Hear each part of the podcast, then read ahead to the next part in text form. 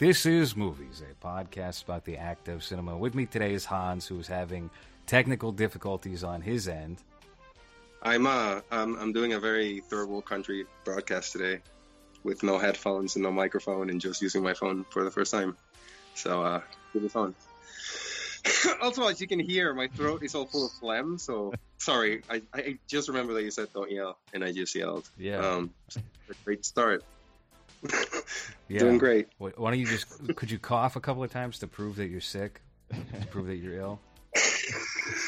How's that one? Okay, that's good. Jesus Christ. Do you have COVID? Are you dying? No, I just had like a fucked up throat. That's it. I don't I have like any that- symptoms, so I'm hoping I don't have anything serious. But it's been like this for a couple of days now, so it should be fine. Wow. Well, I hope you get better. I guess. And we have Robbie. Robbie, this is your first solo show of movies. How are you doing? Yeah, thanks. It's good. I, I dropped the fucking dead weight, Nick Oldershaw, so I think I can finally shine here. I love the. I listened to the new episode of uh, Loud Boys where you guys are just vehemently defending Zack Snyder's Justice League against your Oh. co-host who who did not see it the same way that you saw it. Yeah, they really hate it. I don't get it, man. Zack Snyder is the last auteur in cinema. It was a it was a thrill ride from start to finish, and uh, you know I took away a lot. You know, I it made me think about the power of family, and I cannot wait to see what zack does next. You know, Well, he's got It- that Well, movie that with zombie. It- it's so funny.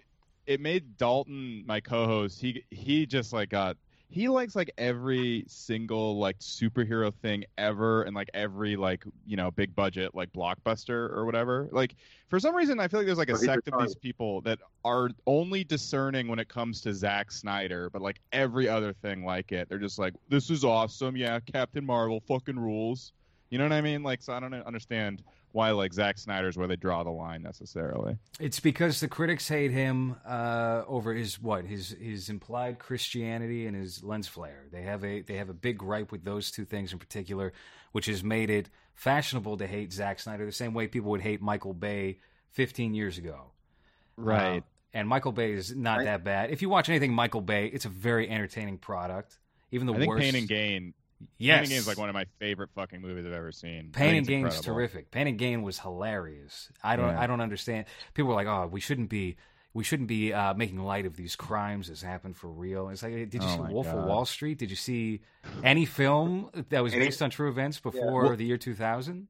Wolf of Wall Street was like the sea change of like critics, like our, critics and like normal audience goer. Like I saw a tweet. I remember uh, it was like I was like, I, what what happened to everybody? It used to be like we knew that characters were characters, and now it's like this is the the movie's about bad people, so they're celebrate. It's like not every movie sell. All the great movies are about bad people. So like, w- when did you become a baby and like you have to only see good people on screen? You know what I mean? Like, it's like uh, you know, fucking The Godfather, Goodfellas, all the uh, Taxi Driver, all these great movies about anti-heroes, and now people are like, they did a morally ambiguous thing. I can't fucking handle that. I- I- And it's all because of Twitter. Well, so I, Mm. It's like a fucking backlash. I, it's such a pet peeve That's because I remember seeing that shit in 2013 when Pain and Gain and Wolf of Wall Street came out, and it's only gotten worse since then. I feel like, Absolutely. you know. Go ahead, Hans. You're gonna It's say something that we talk about that we talk about all the time about how uh, flawed characters are much more interesting than someone that's perfect or good Oh. or nice.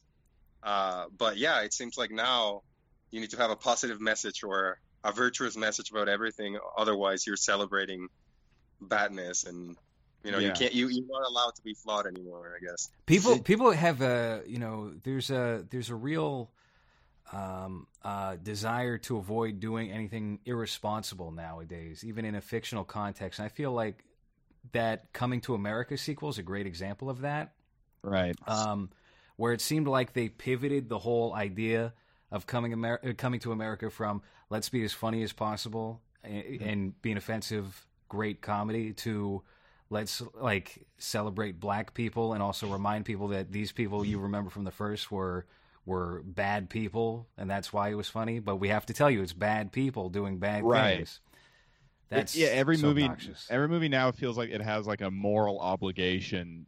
Like I feel like they don't trust their audience and they feel bullied by Twitter and critics. And the critics play it. They love being like the hall monitors of shit because that's how they like fucking. That's how they know what to write about. You know, they love just being like, is this okay? Is this okay? And he, and even if it's not, it's like oh, the fan base around it are they like the Justice League thing again? Like so many articles were about like.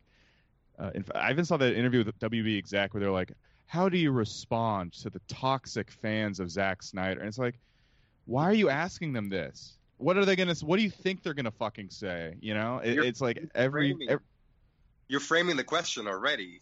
Yeah. So you're not really giving him much of a choice. Like he's not going to say they don't exist yeah. or that's true. You're framing Imagine it the already. executive being like, "Hmm." You just asked me, uh, uh, being like, "What? What do you think about toxic fan bases?" And I'm be like, "I fucking love them. Fuck yeah, dude. I fucking like. Even if you don't have a big issue with it."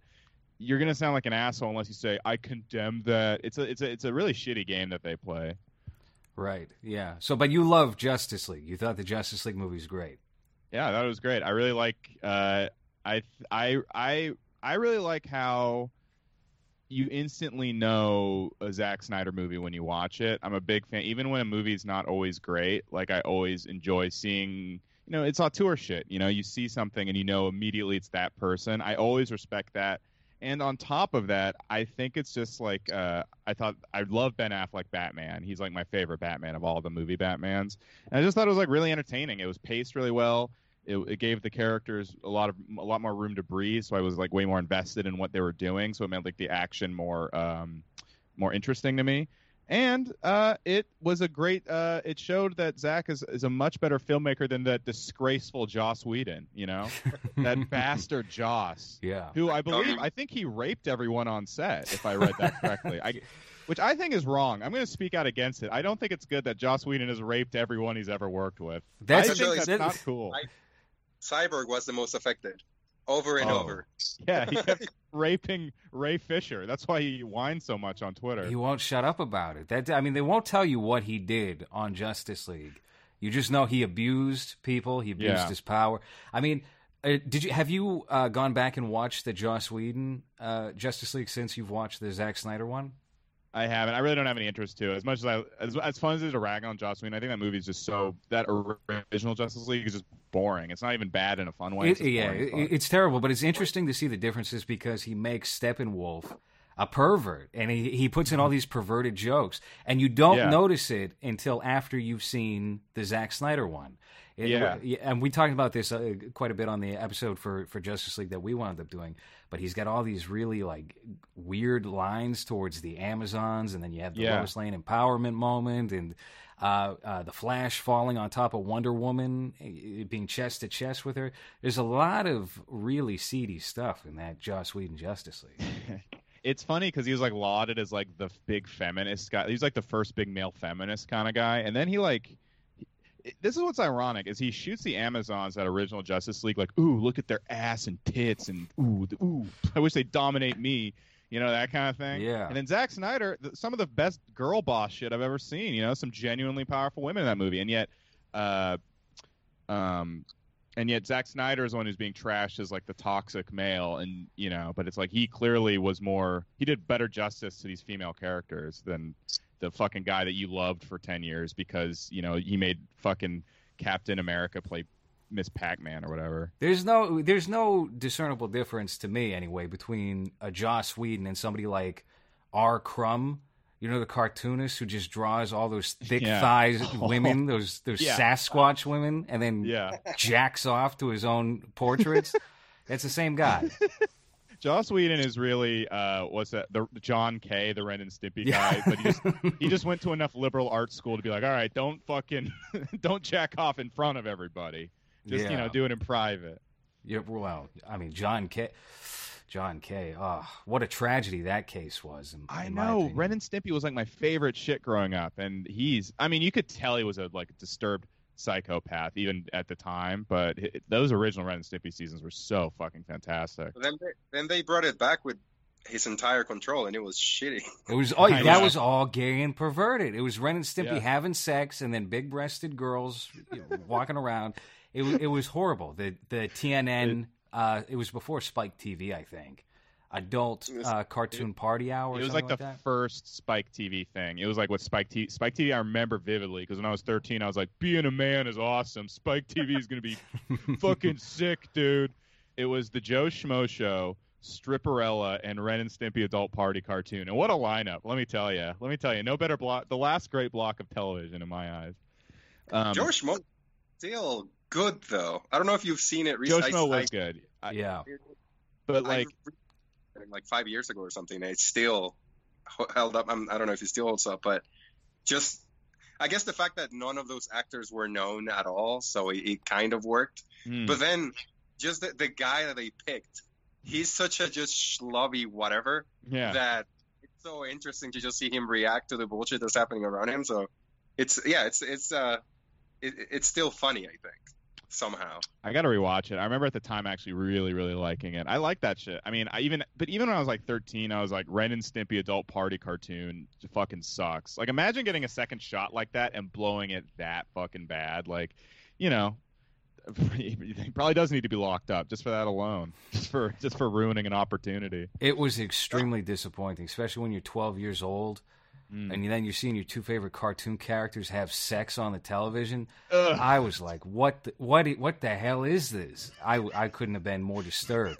Uh, but did you did you cry during Justice League? Did you shed any I tears? Did, I didn't shed any tears, but oh, but I got emotional when his daughter's name came up at the end. I genuinely did. I was like, "Damn, this was his dream." Did you feel that way, Hans? Did you get emotional too? No, I didn't even notice that her name came you fell asleep before that part. I don't know what her name is. What's her name? Autumn. Oh, yeah, I didn't yeah. even know that. Wow. Yeah, you just thought when it said for autumn, you thought he was just paying tribute yeah. to his favorite month. yeah, yeah, yeah. or it was like was, he accidentally. Oh no, it came out in March. I meant for this to come out in autumn. this is a note at the end of the movie I left for myself. To autumn, my favorite season. Uh, what I wanted to say about Zack Snyder was that I have a bigger issue with J.J. Abrams than Zack Snyder. Really? I think J.J. Oh yeah. so many opportunities, and he's done nothing interesting with it.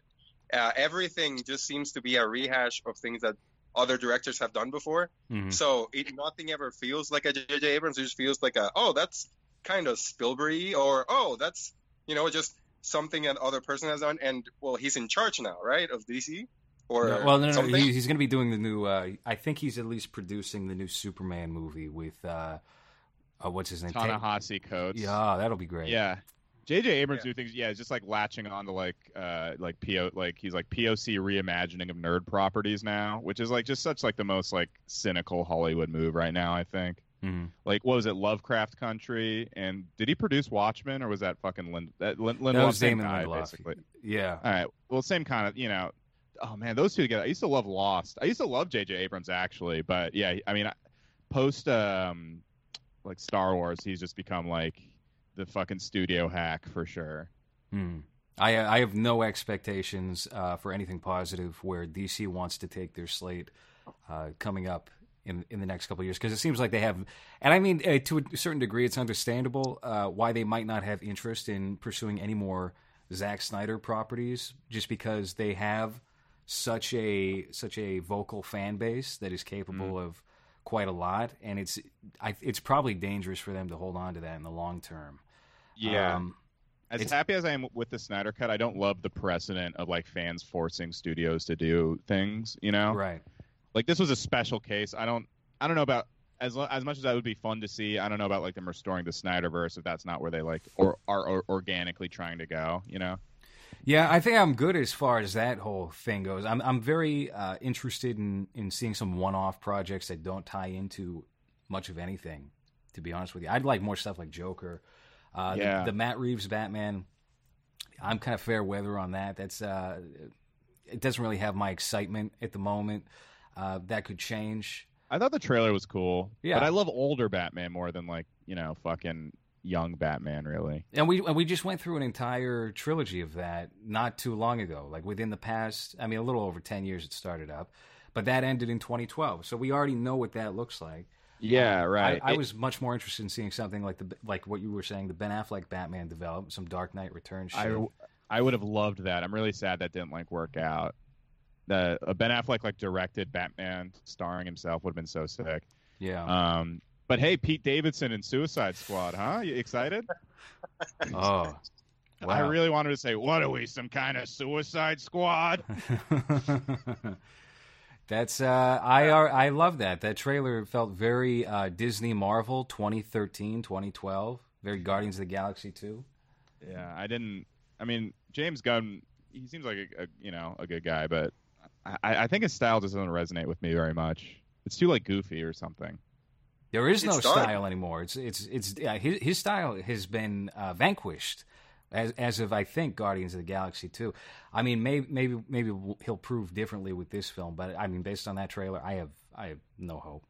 I think they're trying to brand it as like James Gunn like controls everything because it was like it had like big font like the visionary director of guard you know James Gunn Mhm. basically. So I think they're really trying to like make it like you know basically what S- Snyder was actually doing, which is like trying to do something new and divorced from like the property and or like you know the source because that's what that's why fanboys also hate Zack Snyder. I think is that he reinterprets the superheroes for what he thinks will work best in the movie Right. but at the expense sometimes of like what the what a lot of comic people have in their mind is like what the character is sort of Mm. um and i think there's a lot of backlash from comic book people about that they'd rather like a marvel like just like exactly what i want just They want- for the big screen with it- no like nothing challenging They want Batman the animated series. That's what they want. That has become like the de facto. Oh, this is the this is this is the real Batman. Is Batman Yeah. Mark Hamill's Joker? That's the best Joker. Best performance by a Joker is it Joaquin Phoenix? Is it Heath Ledger? No, it's Mark Hamill. No It's like- come on Jack, fucking They- nicholson dude nicholson Nichol. What the Yes, fuck? That's right. That's right. They Thank also you. say that the best Batman is that rock-headed guy that does the voice, right? with his who's giant has a- mole on his lip, his Yeah. giant fucking disgusting mole. It makes me want to puke. They made him grow a beard for that stupid CW show where he's in costume. It was awful. Um, i could do that guy's bat robin get over here that's it that's everyone's That's like this pretty is good. t- acting toward the force Yes. Um, wait, I was going to say something. Oh, right. Uh, so yeah, they they love this ideal version of Batman that is essentially just their childhood Batman, which is Batman the animated series. Zack Snyder had Batman holding a gun, shooting at it. people. People are like, he doesn't sick. he doesn't like guns. He doesn't Yeah. pick up. I mean, you can. I mean, there are so many comics at this point where you can pick up any storyline and be like, and do whatever you want with the character, and and reroute it to some obscure little plot or or comic or whatever, and say, oh, this was actually this is uh, based on a comic book. There's a through line here, uh, and you know it can work out. Um, so I, I don't know. I, I think they're all just very petty, and also the whole Batman doesn't like guns thing is a, a very recent phenomena. There is a Batman Year Two where he has to get the gun that he that was uh, used to kill his parents and pick it up and team up with Joe Chill, and then they got to go fight some guy named the Reaper who was just invented for that comic art. So damn yeah. that's that's awesome See, That's i mean that's that's that's, uh, that's my it. Hans told me that. I didn't know that off the top of my head. He told me right before the Yeah. show. Oh yeah. Yeah. Very Where's fitting. my AK? Very fitting background. Yeah. I love it, dude. Very. Fascist Batman, the, the Batman who swears and kills, is like, I'm gonna fucking kill you, Joker. You fucking Yeah. piece of shit. I'll look you in the fucking eye and I'll shove a gun down your throat. It's like that's Zack Snyder. That was him unleashed. In fact, I do regret if there's one thing I would love to see in a Snyderverse, because that scene at the end of Justice League felt like that's what Zack Snyder really wanted to do, and I would love. This is, I mean, this is a dream. This will never happen. I love for studios to give him hundred million dollars to make that kind of movie, like a Frank, a full-on Frank Miller, Elseworlds kind of fucking, you know, full Zack Snyder. Did you catch the uh, the Easter egg at the end with with Ben Affleck on top of uh, his Dark Knight Returns tank, and they had mutants. The, No, I didn't. There were That's little sick. CG mutant characters that were tied up right next to the Batmobile that somebody caught. That's fun. I like it. What was it? Wolverine? What was it? What was it? For real? That's, that's I don't know, Okay, didn't- all right. That's that's enough. Anyway, you said you were sad that Ben Affleck will no longer be Batman. Would you say sad enough to cry, Robbie? Oh my. yeah, I love. Uh, Do you? I love you guys crying. Every every superhero movie, no matter the quality, I have to start crying, take a selfie of me crying, and upload it to Oh. Facebook with a fucking four paragraph goddamn Facebook status about it. What is wrong with him? There's something wrong with this man. By the third sentence, too, he'll remind you he had a heart attack over a year ago, and uh, I'm such a dumbass because I didn't even understand what you guys were doing. I was like, wait, wait, hold on. I don't want to move on yet. Hold on. Yeah, Just like, yeah. That's I forgot that we're supposed to be talking about this other thing. Yeah, sorry. Yeah, yeah. so this is I is think on the Loud Boys we were talking about. What if he just started doing that for current events? Like he takes a picture of himself watching the Derek Chauvin trial and crying or something like that. Oh boy, Uh, we're, we're but uh, I don't even anymore. Yeah. the theme of this show tonight is is Clerks one and two. Kevin Smith's, uh, some would argue his best film, at least maybe best films. I don't, I don't know. I was just watching the original Clerks on the television only a moment ago Mm. before we, we we started this up, and I had watched Clerks two uh, not long ago either. nice. Kevin Smith is a is a filmmaker who has certainly fallen off in the past like 25 years. But uh, he's somebody that I kind of grew up with as a filmmaker, so he's permanently got like a lifetime subscription from me, where he'll make total shit for maybe a, a stretch of 10 years, 15 years, irredeemable garbage. But I'm still gonna probably wind up checking out whatever his next film is, um, just because, you know, that's one of those '90s staples.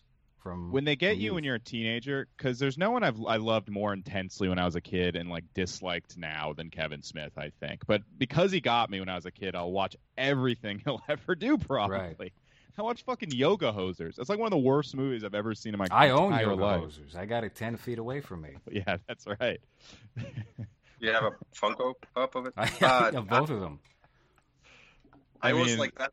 I have. I think I have all the DVDs for his uh, stand. Well, not stand up, like Q and A thing. Like I used to just watch that shit over and over because I was fascinated by the stories that he tells about. You know that Superman story. I mean, that, that that's something completely different too. That that's been long forgotten. Is he was actually a very good public speaker, very captive, especially during that period where you didn't have podcasts, and it's not quite stand up comedy. It's just him doing like a, a, a proto live podcast, and all all of that was extremely entertaining for the time. I think the craziest thing when I rewatched some of those because I watched a bit of a. First of all, he's he is pretty entertaining in those. Like he's he is good at telling stories. At least he was back then, especially. But the fact that Kevin Smith used to be able to like sell out like an arena of people who were fu- who fucking loved him. Like they are they fucking love him. Mm. Like in a way that like not a lot of I don't you know. I could see like you know e- like let, take like the Safdies who are like really really talented or whatever. I don't know if they could like sell out an arena to watch him talk like that. You know what I mean? Like people, they were when you watch those, that audience is there and they're like fucking like it's like a live podcast or a live stand up thing. They're like super. It's like watching a Netflix special. I'm like, I don't know a lot of directors that could do that. Tarantino, maybe I guess. Maybe, but I, I mean, hmm. I feel Did like you a lot of these, a lot of these filmmakers also would be a little too concerned about burning bridges, and that's something he did before anyone else. Really, is tell like Hollywood stories about people acting like assholes or, or asserting their will on uh, film productions. Long before anyone else, like his Superman Lives stories about what was it Jon Peters or John Goobers trying to get the robotic spider in the movie, and then it winds Oh, up in yeah. Wild Wild West. Uh, very amusing stuff. Go ahead. That's such a good story. Yeah. yeah. Uh, no, I, I I completely lost it. I lost my train of thought completely. I'm I'm on medication right now, so I'm just I'm I'm trying All my right, best. we have to bring it back to you being sick. You got to milk the Yeah. sympathy now that we Yes. we've gotten a quarter through the show. Got to remind people. I have to remind people so that they forget that I'm actually kind of stupid. Oh, you're Uh, crushing this episode. You're not on your computer. You sneezed and and killing the momentum. This is Yeah, yeah, I'm doing great. I, I, yeah, yeah, no. Uh, what was I gonna say is that um, it, it's it's weird how he had a heart attack and hmm. got into weed, and all of a sudden, everything that he was before is gone. Like he started losing weight and getting confidence, I guess, and now he's just insufferable. Like he's just someone that, like before, I, I because I used to be part of his forum even. What? Like I, I used, Are you kidding me? Yeah. I was never And- part of his forum. You're you're, you're a Yeah. geek, Hans. Go ahead. oh, oh I know the View Askew forum that I used to have, and, and Oh, That's man. disgusting. When the think- when the podcast came out, like I used to listen to it a lot, and I was like, this it would just listening to him have conversations. Now that Kevin Smith that makes those long sappy posts about how emotional he gets at WandaVision, that's Oh someone my that I God. never want to like. To be wow. fair, WandaVision did have the greatest line in screenwriting history. Well, Uh, what, what was it? What was? It? Go ahead. You had to deliver. what it is now. grief? But but love persevering.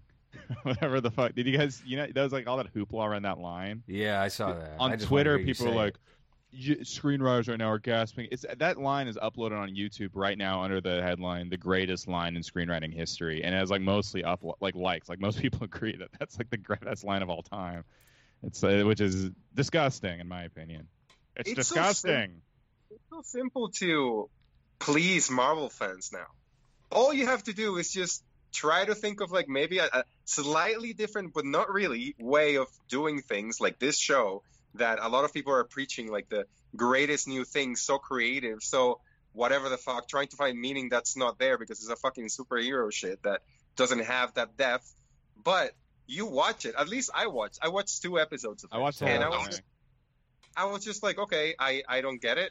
Like, I don't under, I, I understand what they're going for. I understand what they're trying to do with the whole, you know, 50s uh, family sitcom or whatever. But it just, I don't know. Like, after episode two, I was like, all right, I got it. Like, I got Right. what they're trying to do. Like, cool. Do I really need to sit through six other episodes so that I can get something on episode 10? You know, and this show has been lauded as this new, you know, revolutionary TV show or whatever the fuck. So, no, it's, it's just it's just like Lost or The Prisoner, but with superheroes. And I, I kind of like the mystery box shows, but and so I watched the whole thing because I thought it was going somewhere more interesting than where it actually did end up, unfortunately. But yeah, that's the thing is people. A lot of people ate crow because they were like, "This is revolutionary. This is the greatest show ever," and then the ending really shit the bed, and so everyone was like, uh, "Never." like once it was over, nobody was writing about it. Did you notice that? Like everyone kind of stopped talking about it completely. Like it was like Everyone- was like kind of like we're gonna that kind of fucking sucked, right? We all fucking agree, you know. It was Well, Yeah. Well, the- it- I mean, it, it- it's the every single time that they have a new show drop, it's just going to occupy that space, and it's going to be the same thing as the Marvel movies, where nobody is talking about any single one individual Marvel movie, but the one that's currently out at the, that moment in time. Like, um, I, I was talking about this with somebody. I, I don't know. I, I feel like, and just to bring it back to Zack Snyder's Justice League, I feel like he accomplished what they set out to do in like ten films or twenty films or whatever within one four-hour movie and it's i mean i've watched 20 hours worth of that justice league movie at this point i'll probably watch it one more time too hell yeah. if it goes to imax i might check it out just to see what the intermission is like you know well, um, Justice, you got to watch Justice is Gray. The Joker is going to be. I, I've seen it I've, i saw it the moment it was uploaded oh my god! yeah Hell yeah! it's That's awesome. it's uh it's all right it's uh you know it makes some of the special effects look a little bit better but um anyway to the point i was trying to make was people are still talking about batman versus superman. Even the people who hate batman versus superman still talking about batman versus superman. Nobody's talking about civil war anymore because they had avengers endgame and infinity they upped the stakes every single time and then they included more heroes. They they just you know upgraded the uh the software so to speak. You know, I thought the same exact thing, and I, I even had the thought like this, this might be kind of a. I'm trying not to be too contrarian because I do generally genuinely like those movies, but I was like, I think Batman vs Superman and Justice League might go down more like have more cultural impact at- in like 20 years than like Avengers Endgame They because will. I just I, I agree with you that when when I watch Avengers Endgame, does it really stand on its own as a movie? Could you just show that one movie to somebody? You can show either of those movies to anybody on their own. You don't need to watch like anything else. Like people ask me, they're like, "Do I need to see Justice League to get this Snyder Cut thing, or watch the other ones?" And I was like, "No, no, you really don't. You know, all you need to know is Superman died. That's it." And that was a thing that I found really refreshing about this one was everything is set up and paid off in the same movie, and you just don't fucking see that in Marvel anything. right Um, and that was nice. Well, that was one of the things that were was a criticism too, right? Before even the Joss Whedon or when the Joss Whedon one came out, Mm. that they were trying to do the Avengers thing, but without making films for every single one of them. So that's one of the reasons why it didn't work. But um, I think uh, what Marvel did worked because of the way they did it, and because there was nothing like that before At at, that time. Everyone because does it now.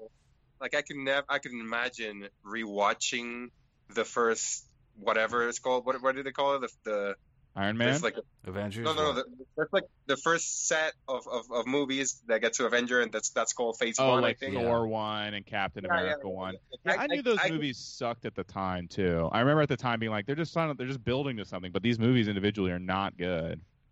Yeah, and and I couldn't imagine sitting and watching the twenty or however many of those are because it's the same movie over and over again. They just change the color of the character. Yeah. Uh, when you watch Justice League, it is four hours, but at least those four hours, they they did a really good job at introducing the characters enough so that you care.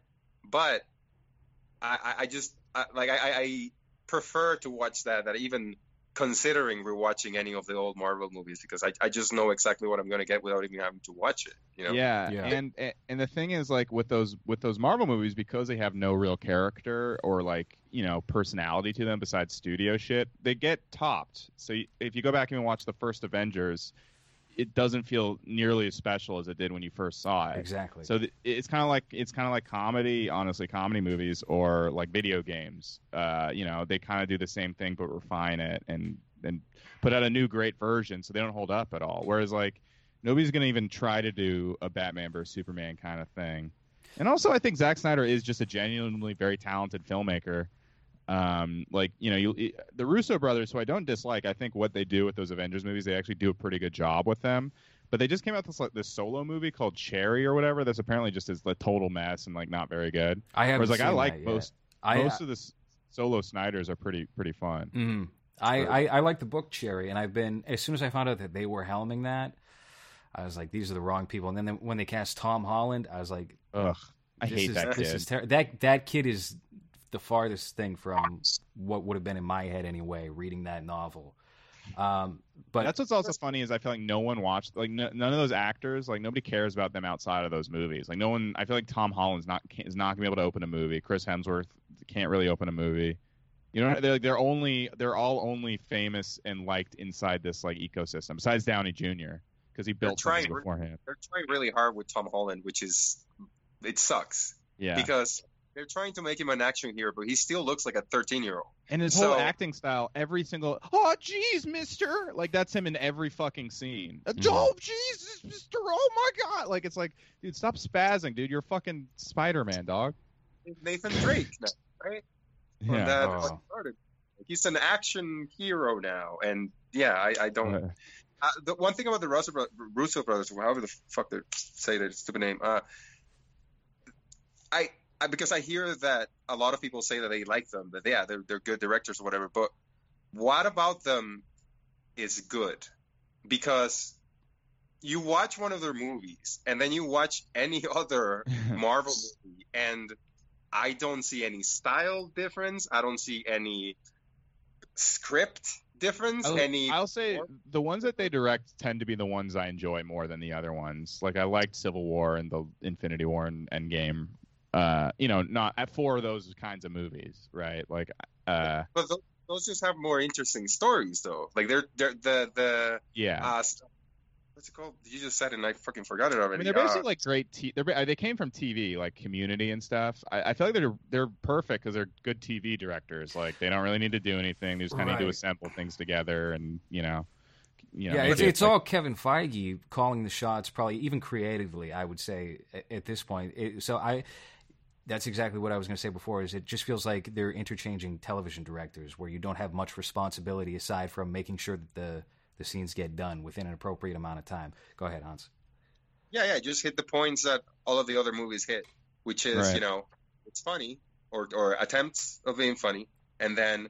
And at the beginning of the movie, we see the character, and uh, haha, something funny happens, and oh, we set something up, and oh no, something dramatic, and our hero is upset with the person they love, and oh no, there's the bad guy, and oh, they beat him really quickly, and th- Yeah. at the end, and that's it, and that's every Marvel movie. There's no stakes. None of the villains ever feel like they're gonna do anything really, right. uh, so it's boring.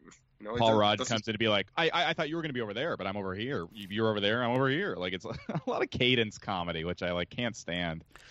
No, I am so tired of wit, of wit and just of humor in general. I want things dry and sad, and I want DC films to be like uh, like that that movie Santiago. That would be perfect, in my opinion.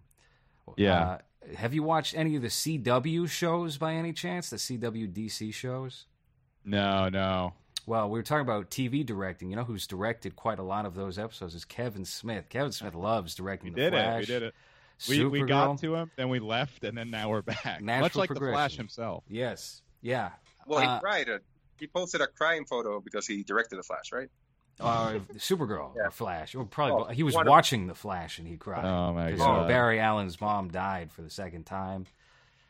So, um, Uh, uh, what's every hey? What's everybody's favorite Kevin Smith film? Clerks two Clerks two. or or Dogma? The ones that I remember enjoying the most, yeah, those two. I watched When I- Clerks 2 uh, when I was maybe that came out in what 2000, 2006 so I was probably about 15 16 years old at the time and uh, I remember loving it when it came out and it was my favorite uh, Kevin Smith movie by far and I watched it about 5 years later and I was like yeah that's that's still pretty good and I watched it maybe about 5 or 6 months ago I was like this is really painful and embarrassing Clerks two. yeah Okay, which I, one is? it? I when I saw it in th- I saw it in theaters. I guess I was 14, 15 when it came out 06. Yeah, I was 15. Um, and when you're 15, Kevin Smith is the funniest man on earth, at least back then. Uh, so I loved it, but then my co-host Andrew Dursa basically was like, "This might be his worst movie, Clerks 2. back then I, I, sorry, my friend Andrew. He's not my co-host. What am I talking about? and so I was kind of bracing myself for that, but then I actually ended up. I, ju- I just finished watching it just now. I ended up laughing at some points, and not like not hating it quite as much as I was kind of bracing myself for. Maybe because I have that nostalgia also. Well, I just like to be uh, to be clear, excuse me. Uh, I didn't hate the movie when I rewatched it, but there, I mean the the cringy moments of it, often involving the poor acting of his wife, were especially painful to get through. And it, like the sentimental nature of it, I think works for it. But then I also keep in mind what Kevin Smith has become, what we've been talking about, and it does not seem as charming to me on on this go around. Well, that's oh my that's what I god, was- I didn't know that was his wife. Yeah. it's- Oh yeah. I was like, who is this horrible shrew? No, I'm kidding. Can you imagine that that disgusting pervert Kevin Smith uh, being like, "All right, now show your boobs to uh to Randall." that I, I don't want to get too ahead of it, but that might be, even though I think this movie had some of Kevin Smith's best jokes in all of his movies, that that might be my least favorite joke in any Kevin Smith movie. That boobs thing, and and Randall goes, "What does he say?" He's like, "Well, that's just wrong." That's my Oh, yeah. least favorite brand of joke of all time. It, it- it's one step away from uh no, just no. It's like And all, the whole premise of that scene is like, all right, so we all agree my wife is sexy, right? We, we're all Yeah. wanting to fuck my wife, right? yeah, Oh. no. No, not even you. yeah, yeah. yeah. that's right. He does it in Uh. every. I don't know if he still does. Hopefully, he doesn't because she already looked like. I don't. I'm not, I don't want to be mean, but she already I was- looked like Blair Witch in like No, she, you know what she looked like? She looked like, what was that sister from Pet Sematary? Zelda, who they kept in the bedroom. That's what she looked like. Horrifying. He should, he should have cast her as Scarecrow in Batman. Actually, Zelda in bed. She, because I remember how noticeable it was when you watch uh, Jay and Silent Bob uh, Strike Back, and you have Shannon Elizabeth, who is at her the height of her powers there, and then you have her right next to her, and you're just like, oh, Kevin, what are you Kevin. doing? Right. Why would It's- you do that? Kevin what- and was- Harmony Korine did the same thing with Spring Breakers, where you have like uh, with Ashley Benson, and you have Selena Gomez, and then you have Rachel Korine, who's Yeah, like, right. thick Don't and be mean from to the wife, Missouri. You know, how weird is that to cast your daughter? Because Kevin did that too in Yoga Hosers. Is like, yeah, my daughter's gonna look all sexy in this movie. It's like, don't fucking do that, man. Don't do that. That's so fucking weird. It's it's weird enough that you do that to your wife. You know, you ju- I don't like I don't like casting your wife or your daughter and stuff and making it all like because Judd Apatow did that too with like Leslie Mann. oh, he's he's one of the worst. Cul- he, he might be the worst culprit of that because that's every single film. I mean, Kevin Smith, he'll he'll shoehorn his daughter in now, and that's that's whatever at this point. But compared to Judd Apatow, where he was doing that with like a probably forty year old virgin, even was she in that as well? So Well, because because the thing is, Yeah. like originally it was like, oh, did you know that he's married to she's married to Judd? Oh, and she was actually pretty good in that. And he's like, oh, let me just like uh, do that like a bunch of times. I'll just do that in every fucking movie. Put him in. It's like, yeah. And then and then he's just like, well, I'm just gonna get my daughters to say fuck or penis on camera, and that's Yeah. gonna be the whole. It's like, what great, happened great. to fa- what happened? What happened to family values, folks? What happened to raising your daughter? Don't swear in the house. Now the directors are like, swear into the camera. Make sure everyone can see it. We're gonna show it to everybody. Wasn't there? Uh, there was like a sex toy gag or so, something sexual involving Judd Apatow's daughter on one of his recent projects that made me very uncomfortable when I saw that. Um, I'm trying to remember what it was. Hans, do you do you know? Watch any recent Judd Apatow projects? What has he done recently? What has he been up to? He hasn't really Uh, been King directing, of, King has of he? Staten, King of Staten Island. That maybe was big. maybe it was that. I, I don't remember. I that, Pete Holmes. He did a Pete Holmes show, right? yeah. No. yeah, yeah, crashing, crashing. The last thing I watched from him was This Is 40, and I was like, cool, this just means that I'm done. Like, I don't need Yeah. to watch any Yeah, that, that, That was him with like nobody because he was already kind of on thin ice with a lot of people, with funny people. Like people thought that was indulgent, and he just like kind of doubled down, which is interesting. funny people like you have did not need to nothing else be three hours long. And then This is 40 essentially did that exact same thing. It comes in at like two hours and 49 minutes, offers absolutely nothing new. And it's, I mean, the least charming of any of those films from that era. It does feel like a final chapter in his filmography that, that begins with 40 Year Old Virgin. Well, his his big finale, which he actually wasn't a part of, but it does feel like the finale was this is the end. I felt like I felt like Oh, that was yeah, like the big yeah. last hurrah for all that stuff. For but he wasn't crew. a part of it. Yeah. Honestly maybe good because it felt like it was like not that sentimental about or it was but they were a little nihilistic with their own like legacies in, in a lot of ways Man, I hope Seth Rogen gets gets get canceled or in trouble or something happens to him this week. Oh I my really God. hope so. It's Did it's getting it's getting close to it. He's all these fucking now. guys all these fucking guys who like got in on the ground floor of like their whole persona was like you're gay and we're gonna call you gay and you're the you know say slurs basically and all this offensive comedy then completely pivoted to um well, we're good guys and we're sorry for everything that we did when we start. It's like you forgot. You not only forgot why people loved you, you're closing the door behind you for anyone that like is trying who's trying to do that kind of comedy to save your own fucking ass. Like defend your fucking jokes. Of course they were funny at the time. You you liked them. You made them. Ugh, It's a different time. The sensibilities were different. You know, Yeah. that's something that I wanted to ask you guys actually when we were talking about uh, Justice League. Uh, do you guys think that by having Twitter now and social media like it is, that Christopher Nolan would have gotten more backlash by how he changed some of the aspects of those Batman movies? Because even though they're good and a lot of people like them, he did change a lot of it uh, Mm. to fit what he wanted to do. And I don't know if uh, the culture that we're currently in with social media and everything will be as receptive as it was back then when I don't even know if Twitter existed. Yeah, no, no. Twitter, wa- Twitter, Twitter was definitely around during that time. It was not what it is today. Uh, I think the most common complaint, as far as those Nolan films went, was uh, that Dark Knight Rises felt like it was a negative commentary on Occupy Wall Street. That was one of the more prevalent things. But aside from that, I mean, there was nothing serious that anybody was griping about. People were very excited about all of those movies. I I actually I actually vividly remember because I was like a message board kid like Hans, you know, a total loser, uh, like Hans. Yeah. but uh, I, I remember when the when the when the casting about uh, Dark Knight came out, they were like, he cast Heath Ledger. What an idiot! This is gonna suck. And then the first images came out, and everyone trashed them. They were like, this is stupid. Joker doesn't have scars. He's trying too hard to be edgy. Like basically what everyone thought. Le- like it was the same discourse when Leto's Joker came out, but Leto's Joker was actually that. Like it actually was that, Mm. which isn't. But but I remember at the time, the Dark Knight really did surprise people with how good Heath Ledger was in that movie. Yeah, I think his death gave that some momentum too.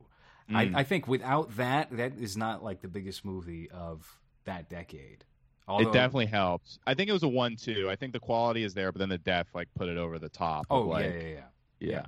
Well, everyone wanted to see what was the role that killed him, right? Well, you, well, you Yeah. know, he was in his hotel room taking painkillers and reading the satanic verses and watching a Clockwork Orange on repeat. He was going nuts. He was Doing having, Ouija boards with fucking Mary Kate Ashley. He was keeping a diary. You know, he had a journal of dark things, and uh, that's what killed him. It was just too dark that role. You know, that's It was too twisted to, to live. Yeah. You don't go. You play the Joker. You don't come out the same end, of the same guy you were before you were the Joker. And that's why every movie starring the Joker has been nominated for an Oscar. Except and ju- an Oscar follow through with Justice League. You if you know what's good for you. oh boy. Um, so a lot of you know a lot of pop culture references tonight on on this show. Clerks was actually one of the first few movies to include pop culture references at a rapid pace throughout its duration. A lot of Star Wars talk. Yeah. You know? Oh my god, this is just like Star Wars. It's yeah, it's a lot of that kind of thing. That's I think a big reason why because Kevin Smith was so great and groundbreaking at the time, and now a lot of his movies don't hold up because he pioneered two things that have been done a lot better, which are pop culture reference and nerdy shit in like mainstream, and like the the shared universe building, which they Mhm. do with Avengers. And at the time, that was like amazing that he did that.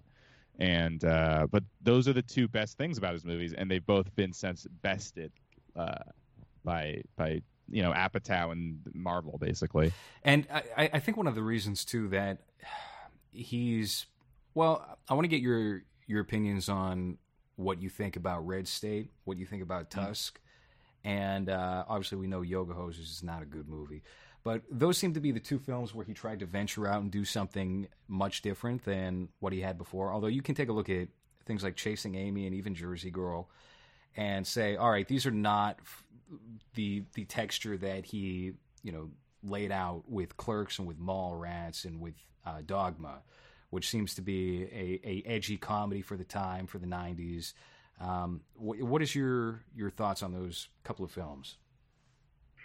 Uh, I actually haven't watched Red State since I saw it the first time. I actually remember liking it mostly for Michael Parks' performance because I just I, I, I, for, I for some reason I liked him as an actor back then. I think he might have been in a Tarantino movie or something. Um, I thought he was good in it, uh, but it kind of was like just fine to me. I know lot, uh, some horror fans have actually talked me out of liking Red State. Um, but I, I'd have to rewatch it. I haven't seen it since it came out. But Tusk, uh, I think the first half is really good. I think it builds the dread up really, really well, actually, in a way that I was actually surprised by. But then once he turns into the walrus, it's just very off-putting, but not in a scary way. And Yeah. like, I, I don't really enjoy it as much. But Lores, you actually are the one who pointed this out. It's the first A24 movie ever. Well, no, no, no, no, no. Uh, Charlie Or, Swan the Third is the first A24 movie. I'm very uh, up to date on my A24 lore, but no, Oh, it, it's an early A24 film. The only one that they, I mean, I believe they said they were going to do all three of the True North trilogy, and then they backed out after Tusk. So, yeah. Why? Why would they do that? Um, I know he's trying to find somebody right now to finance Moose Jaws. Moose Jaws is supposed to be uh, an unofficial remake of Jaws, but with a moose. Oh And that'll- God. Yeah, that'll that's been in the works for like seven years or something. I remember hearing about that like seven years Well, ago. you know who wasn't going to do it before was Johnny Depp, but is definitely going to do it now. Is Yeah. Johnny Depp? Johnny Depp is going to jump on that uh, as soon as he gets the offer. It's funny that a Johnny Depp Kevin Smith movie in 1998 would have been a major major release, and now they're both like, "Hey man, we're fucking. We need to, we need we need to help each other." It's like uh, it's like it's like Chris D'Elia and uh, fucking Bryan Callen are probably the same negotiations are happening. Mhm. Like, holy shit, man, no one's hiring us. Didn't they start on a podcast together with Will Sasso maybe about ten years ago? They did, yeah, they did. And Will Sasso's the last man standing. The 10 minute podcast. Man, not to get off t- track again, but I was watching. I think that Chris D'Elia Dolphins fuck people bit might be the worst piece of stand up I've seen like in the last like five years. Uh, go Google D'Elia Dolphins eat Dolphins fuck people. It's so fucking bad. But is it is it bad, funny? Like it's so bad that you just laugh because of how terrible it is, It's- or is it bad, upsetting, where you're just like, why? You it's know, bad like, that it's like it's so bad because he just says he just says dolphins eat people. I, let me say that again, and he says dolphins eat people like twenty times. Like you know when people say there's no joke there, there's no joke there. It's insane. It's like I can't believe. It's like he made Well, that. what, what This- what has happened is if you gravitate close enough to Joe Rogan, people just assume you're a very funny person, that you're one of the great comics of our time. Uh, that's all you really need to do is get a couple of guest appearances on Joe Rogan, Mm-hmm. and you will be beloved by people like Hans, who watches Your Mom's House all the time. Jesus Hans. well, look at this strategic sneezing, nose blowing to think up some kind of excuse uh, to respond with. Yeah, I, I toured a house recently, toured an apartment um, recently, and a guy was like, I, uh, he found out I was a comedian, and when I walked in, he was watching like Bobby Lee's video podcast, and I was, he was like, I love comedy. I was like, oh, really? Who are your favorites? And he said, my favorite comic is Brendan Schaub, and I was like, what the fuck is wrong with you? He's a nice guy, but I was like, What's Is that that? real? I'm That's being- actually I am being completely serious. He told me his favorite comedian was Brendan Schaub. He, he listed like three comedians, but one of them no, was no, no. I mean, I mean, was he being real? No, I believe you. But was he fucking with you, or was he like serious? But No, people don't he- fuck with each other in that way. That like that. If you said that to me, then I would like I would pick up on that immediately. That you're being, uh, being you know a little clever boy, little Yeah. little little sneak. a Uh, rascal. not not a real estate agent. Real estate agent's not going to be like, oh yeah, nah, I'm just fucking with you. I hate. Oh no, it was just the dude whose room I was. But he had like, yeah, he was like big, like male coworker energy, and that's those are the people that listen to Rogan is just coworkers. That's uh, what- yeah. Yeah, I don't think he grasped like irony or anything. Did you guys ever see uh, the last episode Kevin Smith did with Joe Rogan? It is the most weirdly passive aggressive episode of JRE. Uh, I since did. maybe like the first Candace Owens episode of. JRE. I love the fucking Ruben one. That one's amazing. Where he's like, "What the fuck is wrong with you?"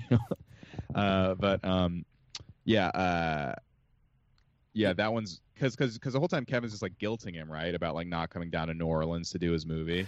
That yeah, that was a big part of it. Uh, Ah. where he's talking about that, and he'll he'll like come back to it after a while. They'll be talking about something else. So it's that, and it feels like two friends who have been uh, far apart and lived different lives for a period of time coming back together and realizing they have nothing in common.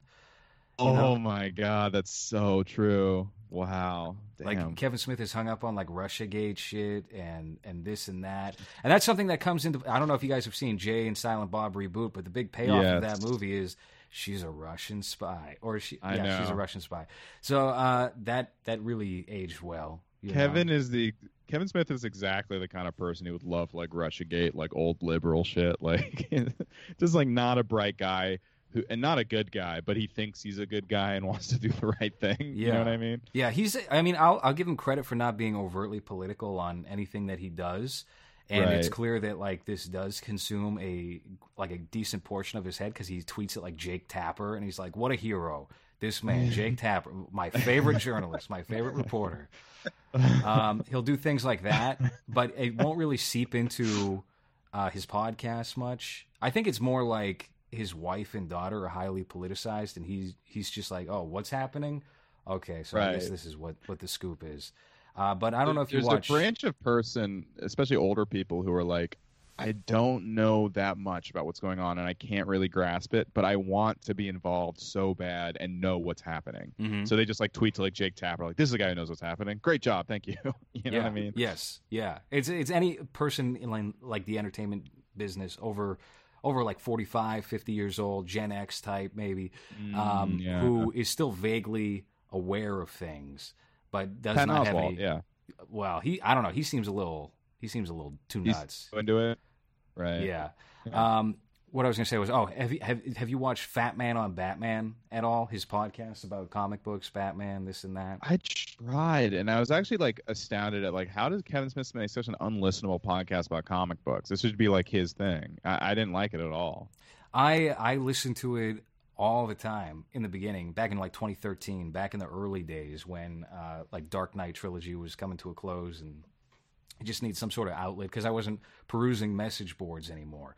But that show has evolved in a really terrible way as well, where Kevin Smith will come in and he'll be like, "Justice League was amazing. I love the new Avengers. The Spider-Man movie was the coolest thing I've seen on theater screens." And then he has this this big lump of a co-host, Marc Bernardin, who wrote for the show Castle Rock, who's just like, "Yeah, well, uh, it didn't really do it for me, and." Uh, Oh. I just don't feel good about this movie coming about because of racist trolls on the internet, and uh, you know this this might be for some people, but it's just uh, it didn't really stick the landing for me, and uh, you know, good for him, I guess, if that's your if that's your cup of tea, and it's just like two completely dissimilar people in a different way than the Joe Rogan, Kevin Smith, just like high energy, low energy, awful, awful fucking Yeah. man, that Mark Wet, Bernard. Wet to go blanket away. first.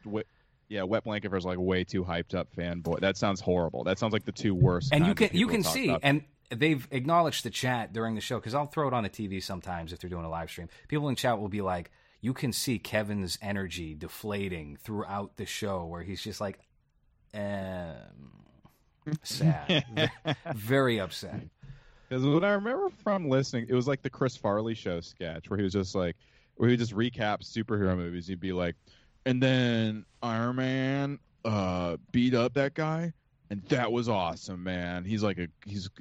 it's just like that over like just going through plot points it's like i hate when people just recap the plot because like i've seen the movie if i'm listening to this usually i i don't know who consumes podcasts like that you know just like no no no no discussion just recapping what happened and interjecting the weakest possible commentary but people like it i don't know Yeah.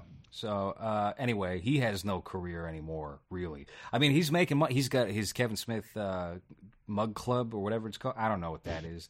He's got something What? going. He's got he's got a thing where he does. Ex- uh, this is why his podcast is not out as frequently anymore. He has his own service he's doing with multiple shows. he really he he's blown so many opportunities because he he him and Tarantino I remember in the '90s it was like those two, or I don't remember it personally, but I've I've read about it like the Cannes like at a '94 Cannes it was like Kevin Smith and Tarantino were the two guys, and he blew that basically, and then he became like one of the first podcasting guys, and he was like Kevin Smith is like the king of is like him and Rogan basically right? It was like and, and Marin, and it was like these are the podcasting guys. And Rogan and Marin, you know, Marin's declined in cultural impact, but still he's built a huge podcast. But Kevin Smith's podcast, I don't know anyone who fucking listens to that anymore. And uh, so he just keeps blowing it. He keeps being at the start of something great and going out the gate really interesting and then just blowing it. I think his problem is he just he he doesn't change up his formula at all. I, I think Yeah. that was the case with his movies, and and when you do that, um, you're going to reach a certain point where you peak with that, and then everything after is going to be a strong decline. And he hits that around the time of Jersey Girl and Cop Out, where he leans into different elements of his style. Uh, he gets into the more schmaltzy, sentimental, family uh, oriented stuff that he touches on a little bit in uh, Dogma, maybe, where you know she's trying to have a kid or whatever, and there's a failed opportunity, and then it's it's not quite developed. It's still more in vein of Clerks and and uh, Mallrats and and Chasing Amy, and then he becomes a different person because he has his first kid and or his only kid rather. Maybe it's hmm. not even his kid. Maybe it's Jay's kid. I don't know. I don't know. That's why. That's why he did the the reboot. That was the whole. Pl- that was the reason he said that. He said because people started an online rumor that Jay slept with his wife, got her pregnant, What and that Harley Quinn? Smith was Jay's. I had said this long before this movie, and Hans can can verify this as well. I said that girl looks a whole lot like Jason Mewes and looks nothing like Kevin Smith. And I'll tell you what, oh my god! back in back in 2008 or 9 i remember reading the message boards and someone said jay had his wife sitting on his lap during a live show while he was out on stage and they saw oh this. my god! My theory is it's Woody Allen's kid. Um, Would it really damn, surprise? And that's What the thing is- with What is like, Kevin you- Smith's fucking fascination with having other people fuck his wife and like being cucked somehow? Well, that's- It- It's all that shit. He's the perfect guy. Like you believe it hundred percent just because of his body of work. That So many of his wife- movies are about being hung up about like being cucked, basically. Uh, Clerks one Yeah. and two are both have huge cheating on them pl- plot you're right yeah yeah and i'm chasing amy the whole i mean the idea of that film is that he can't get over her sexual history That's and it so crazy him, to me. and it destroys and he said that was based on an actual story which is totally believable he's a guy in well, in his that case, he's a fucking asshole because he because that movie, it's like he turned a lesbian and he's like, I don't know if I can go through with it because she had sex with a guy once. She got double teamed. Hold on, not a guy, double teamed. Yeah, Two two men at the same Kevin Smith's time. like, "Mm, for my heartfelt indie that I think women might like. What's the what's the term? Oh, she's a whore. Yeah. She's For a whore LGBT once in her plus- life. for my LGBT plus positive film, this lesbian is a slut. Chasing Amy, Quentin Tarantino's favorite film of 1996. I that, I'll tell you what, Chasing Amy might, in retrospect, be the film of his that I like the most because nobody else is gonna is gonna employ that storyline. Ever, Right. Ever Right. of oh yeah, I'm gonna fall in love with a lesbian and I'm gonna convert her and I'm gonna be successful and there's not gonna be a moral lesson at the end of this that says this isn't normal or whatever. Yeah. I, I, I- I don't know. I, I, I like that movie quite a bit. Um, I have a theory, and Chasing Amy is a good part of it, that Ke- all of Kevin Smith's movies are interesting because they could have only been made that exact year that they came out. mm, Like Chasing Amy is only in 90 because it was like kind of when gay was like like just featuring a gay character was progressive.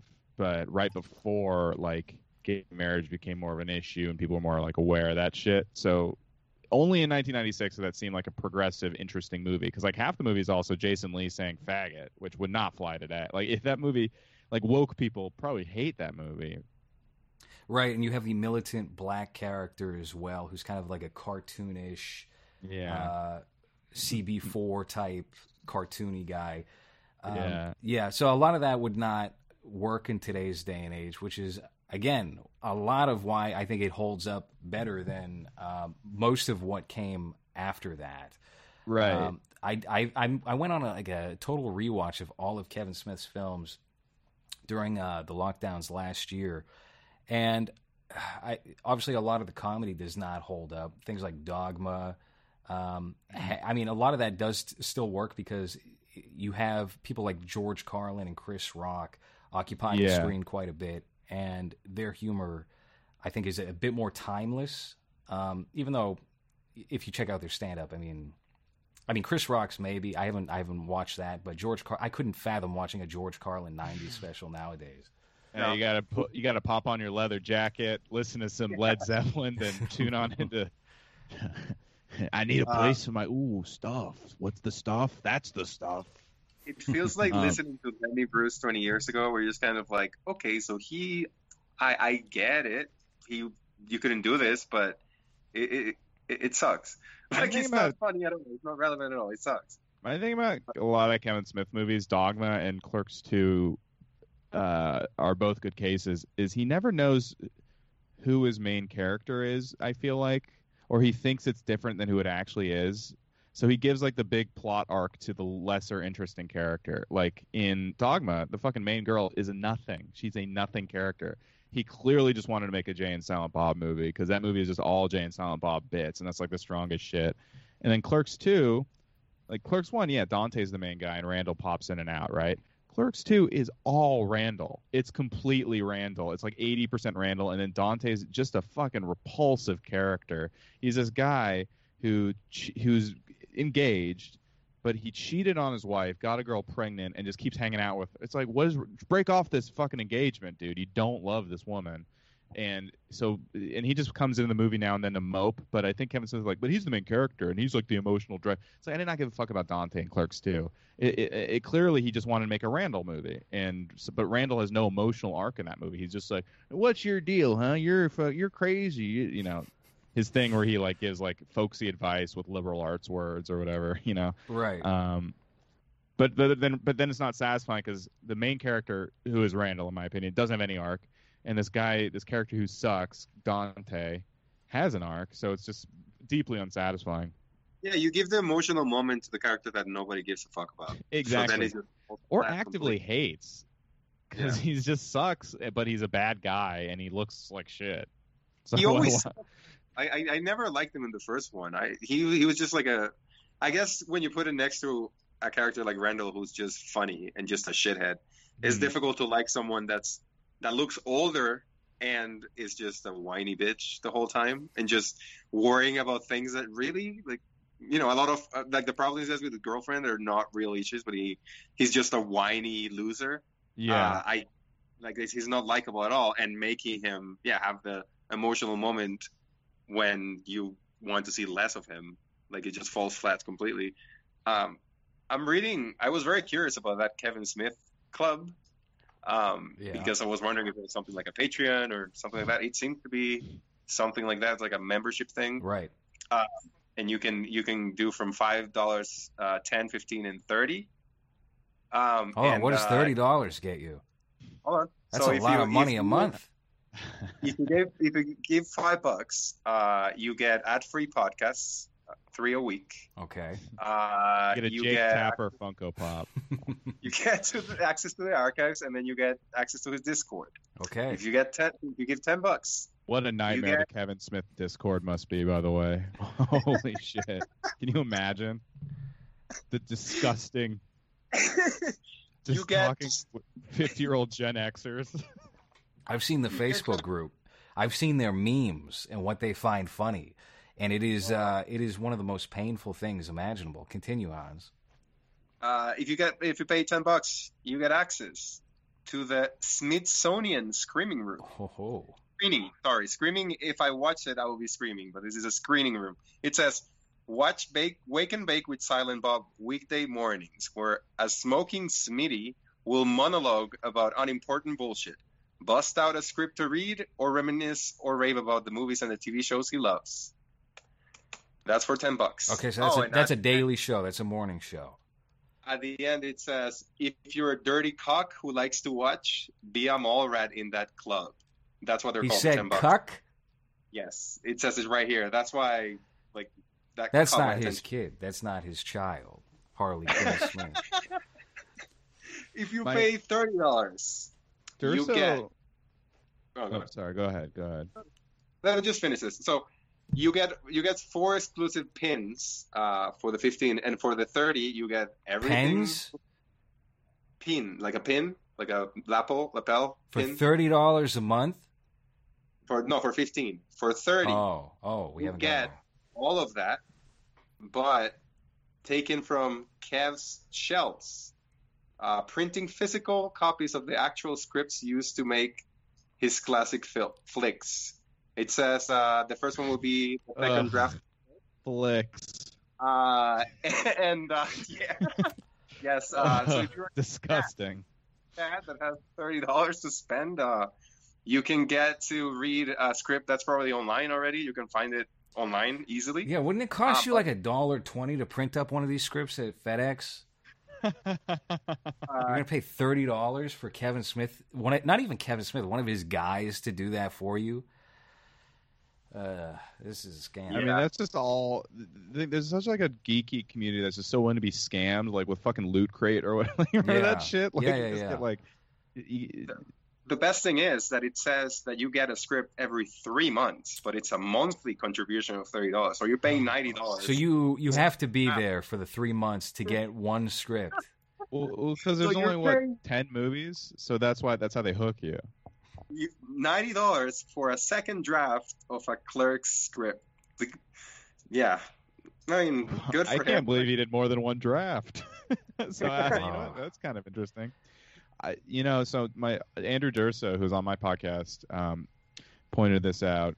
Um, the Kevin Smith subreddit only has four thousand members, which is not that many. No, it's not. That's so sad. Like the Compound Media subreddit has three thousand. It's be, well, it's because it, he hasn't made the jump to this generation, or or the rather, uh, you know, Gen Z. There's nobody in Right. Gen Z who has any sort of affinity for Kevin Smith or, or what he's done. That is Right. totally Gen X, millennial, and probably even baby boomer uh, people. We're probably the la- the oldest people that will like have fond memories of his films for sure. Yeah, absolutely. I mean, there are people when I'll talk about Kevin Smith in a not negative way on the show or on Twitter or something. You know, a lot of the listeners are like 20 years old and they don't understand it at all. It's like I'm praising the nostalgia critic or something. They there's it's just it doesn't comprehend in their heads why something might might have worked during this time. And now there's this revisionism that he's always been terrible, which they always you know they'll always trot that out. I was like, oh no no no, he's always been bad, but that's not the case. No, he was Um, good, but it doesn't. But what he did got topped, so it doesn't hold up. That's Exactly. the issue. Exactly. Yeah. And I, I mean, if you take a look at any of the '90s filmmakers from that, you know, that group, that Quentin Tarantino, uh, Kevin Smith, Robert, Robert Rodriguez, Rodriguez, yeah. like I put Spike Lee probably in there too. None of these guys really hold up except for Quentin. I, I don't think anybody from that era. I mean, even if you look Mm-hmm. do at the right thing. Hal is- Hartley, do the right or, thing is still good. Yeah, I mean, I, I look, I still, I still like a, a great deal of Spike's, even when it's like cringe. I just watched Bamboozled recently, Right. and there's a lot that is bad about that movie, but a lot of the creative choices are interesting. The the fact that they shot it on DV cameras and uh, had Michael Rapaport in blackface, that was great. I thought that was wonderful. That was very charm. I would have given it uh, uh, at least best supporting actor for Michael Rapaport. Yeah. You know, Yeah. Can you imagine? I love his creative that- choice. I love his creative choice to uh, show us Elizabeth Olsen's titties in Old Boy. yes, yeah. That is a wonderful. I just I love that auteur kind of touch that he does when he shows things like I'm, that. I'm a little You know- ashamed to say that I saw that movie in theaters too, because I'm a big, I'm a huge Old Boy fan. I love the original Old Boy, And I was like, Spike Lee's doing Old Boy? what? Because I knew it was going to be uh, Spielberg and Will Smith up until that point. And then once Will Smith got out of the picture, I was like, oh, there might be a shot this could actually be pretty good. And Yeah. uh, man, I was wrong. That was that was a real piece of shit. That was terrible. That was a bad movie. Well, I heard Spike Lee wanted to retitle it from Old Boy to Grown Ass Man. Old boy, ye. Uh, uh, yeah, that that I, I think I've seen Old Boy once. That Spike Lee, and I've seen that scene like a hundred times. that Mhm. Elizabeth Olsen scene. Like I know that movie more for that scene than than the actual Spike Lee Old Boy. Can I ask you? I got in a fight about this. So speaking of things that like don't hold up with Kevin Smith, because I remember this being a raucous scene in the theaters, and then I laughed again when I rewatched it. But I clipped it and I sent it to a group chat for Clerks 2, and uh, they all got like really mad. they like are like, "This sucks, doesn't hold up." Was the porch monkey scene? This porch monkey scene, yeah. Oh, oh yeah. I forgot about that when I was watching it. I thought it was all right, but I mean, here's the thing: uh, the the actors in Clerks have no charisma. Like they haven't Yeah. evolved at all as actors between Clerks 1994 and Clerks 2 in 2006. So it's just like I don't know. I, don't, I I didn't I didn't laugh. You know, I thought it was kind of funny back in 2006. I was like, that's a pretty obscure. It was a big pop when I was a kid. When it, when I, I remember being in theaters, and that was like a huge laugh. That was like the scene everyone remembered Mm-hmm. afterwards. But and I then I felt bad kind of for like defending it because I was like they're just gonna think I'm racist and just like anything with the N word. I was like no no guys you don't understand it's funny. but but I do think th- I do think the gag of a guy who's defending himself against how he didn't say a slur, so he says the N word. That is a funny gag. You know what I mean? Yeah. like then then he just keeps listing slurs. That's funny too. But I do agree that like like you know someone else pointed out they were like um they were like uh, uh I don't get why this would be funny. The actors aren't good. And the direction isn't good. And I was like, yeah, but it's just funny to say the N word and list slurs, you know, when you're trying to like def- like the premise of the scene is kind of funny. I think that he's like I- defending himself and just digging himself in deeper with that word, and it's a shock. There is, there's a shock value to it, and I might have also just laughed because you can't like the fact that you could do that ki- that that kind of joke in a comedy at all. Oh, you could, you could do that like five, five, six years ago. You could get away with that. It's all the recent craziness that has made it that even fiction is unacceptable to do bad things in, in that kind of medium. Like there used to be a. Go ahead, Hans. I see you're very eager to say Yes. something. The N word. Are you going to scream the N word into the Yeah. phone? Is that what you're ready to do? Hans is just so excited to finally talk. Talk about the N word. Okay, go ahead, Hans. about the, about the PM word. Uh, no, um, I just think that that could work if the person that's doing it is not white. If you're making fun of another race, but the person doing it is anything but white, maybe. But seeing that whitest character in the movie doing that bit, trying to not because he's he's not being offensive, trying to not be offensive in front of these black people, but being doing the complete opposite it's a really funny setup for a comedy bit. So just remove any type of sensibility that you've developed in the past five, ten years. It's a funny scene Yeah, because you have this shithead just trying to make sense of this really stupid thing he's saying, and in his head it makes sense, but everyone else is just like shut the fuck up. So to me, it's still. I mean, just just remove your own sensibilities from the words that he's using because if he wasn't using porch monkey or whatever other word they use, I don't know if it would hit as as well as it did back in the day. Obviously, it wouldn't. But all you have to do is just remove that sensibility from it because now you can't even do that that type of joke. So I understand the shock of like, okay, so he's saying these things, and maybe I'm not used to seeing things like this now, or maybe I haven't never seen anything like this. But the concept of it and just like the scene is funny just because of what's involved in it. Uh, so I think I'm I'm 100% with you. I still think it's funny. Yeah, Thanks, Fair. Hans. Because that was my thing. I don't think it's like the greatest scene of all time, but their argument was like, you can't do comedy like this anymore, and that's good. And I was like, okay, this might not be the funniest fucking scene in the world, but first of all, as Low Rose was talking about earlier, when it came out, that was a very big laugh, and I think you're right that like so much of the reason that you're recoiling is just like, yeah, because everything's gotten really sanitized in comedy, and you can't even go fucking near that with a ten foot pole. And it was shocking at the time, and it's shocking now, but that's the joke, kind of that it's a shock joke and I hate Well- that we've removed we've removed everyone's ability to even do a shock. No, joke you shouldn't anymore. feel It's- it's surprised. so off the table. You shouldn't feel revolted. You shouldn't feel uh, anything unexpected. Or, uh, I mean, why, why, why should art act as art at any point in time? And I'm not really necessarily calling Clerks two art, but I am calling it art in this context. Uh, I think it's fine. I think we need more N words, personally. also like I, I also think that um it's just a fuck like And also, When it like, comes I'll say this: that argument of like you can't do this anymore. Good. It's like even if you don't like this joke, you, I don't know how you love that we're, you're not even allowed to touch this kind of thing anymore. You can't even like fucking get near it.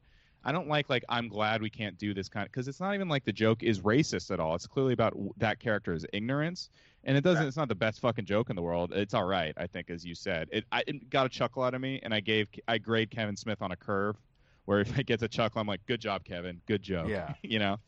Um, but I I really resent the fucking culture where it's like, uh, you know, it's not it's not necessarily progress to make things off limits. No, in fact, in some ways, it's fucking illiberal. authoritarianism. That's all it is. Yeah. I, but here's the thing: you can do it. You absolutely can do that.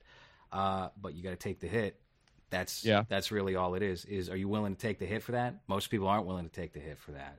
And But- well, I, I think that the hit now is so crazy. It's like it, it's not just you don't just take a hit. You're you're nuked out of you know mainstream entertainment. If you if you were to like, I- I can't even imagine a scene like that getting on screen though right now. Like because there would be some executives like we are not fucking putting this. We are not giving you any money if you. Do. You'd have to completely self finance Yeah. comedy to get that scene in there. just have Jordan Peele do it and it's a serious scene. It's not a comedy scene. And you have it. That's I'd the thing that, for- that yeah. me the most with that reaction that your friends had. Uh, because you're removing context from it.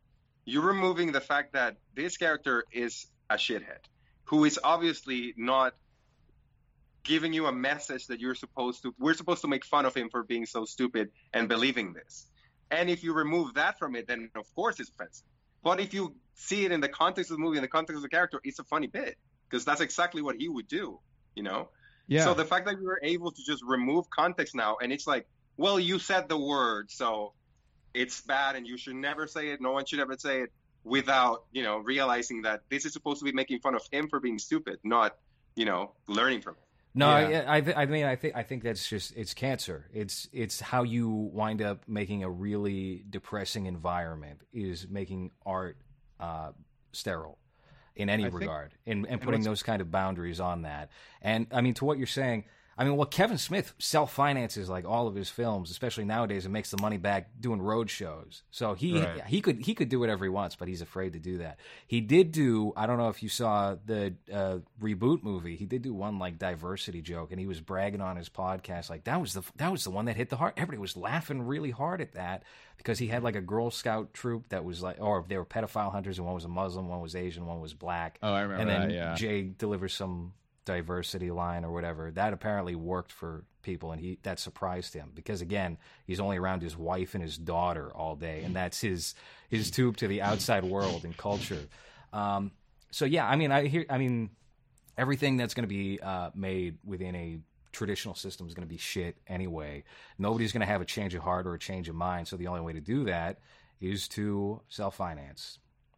It's crazy. It's like not even like the old guard can get away with it anymore. Like even you know, I love Once Upon a Time in Hollywood. Like that's one of my favorite movies last five years. But Tarantino didn't do anything. No n words. No really. N words in that movie at all. He just Yeah, says and he- Mexicans. That's it. because I think even he at this point don't cry in front of the Mexicans because I think everyone there's a culture of fear and it's you know I've talked with this to you about this low res you're actually one of my favorite guys to talk about this with it, Oh, it's like uh, artists it, it's the first time in history that artists are self-imposing their own creative restrictions and their own like illiberal censorship on themselves. And there's no escaping that.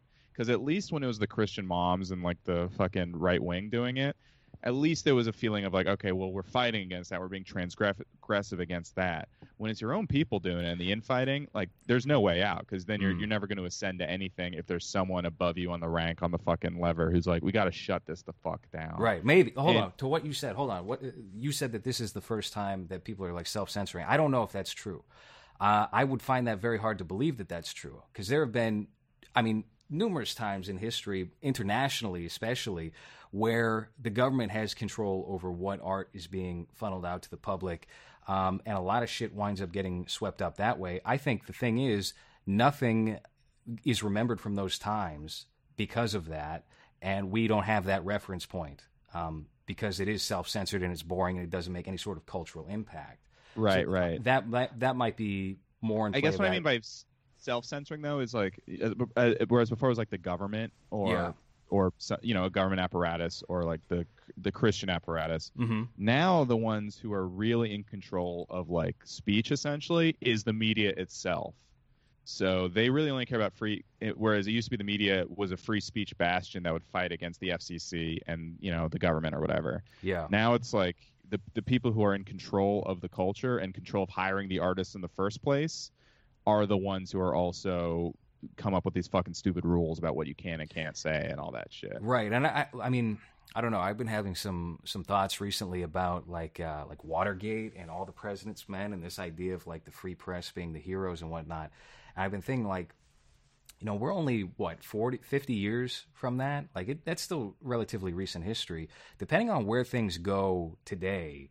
And within the next 10, 15 years, like that, that story might not even be done being written just yet. Like our perception of how everything has unfolded and the media's relation to uh, not just art but like government and everything else could be radically different in 30 years or in 40 years depending on i guess how people act over the next 10 I I have an yeah, issue with I think the mainstream culture is too far gone, though. I, I you know, I don't see them because I keep thinking it's going to swing back, but it keeps not. no no no no it's dissolved i mean there's no mainstream culture i mean that's one of the biggest problems I guess think. institutions like the studio system, Yeah. and like you know, what I mean, yeah You know what? That's- and that's the thing. When you talk about like the free press and shit like that, like it's amazing to me that journalists only like the Second Amendment or the First Amendment when, or uh, or you know, the freedom of press element of the First Amendment when it applies specifically to them and their own newspaper. Like if if Trump is mean to them or whatever. But like Ronan Farrow's like the biggest journalist right now, right? And he cheered on and organized a protest against Woody Allen publishing his book.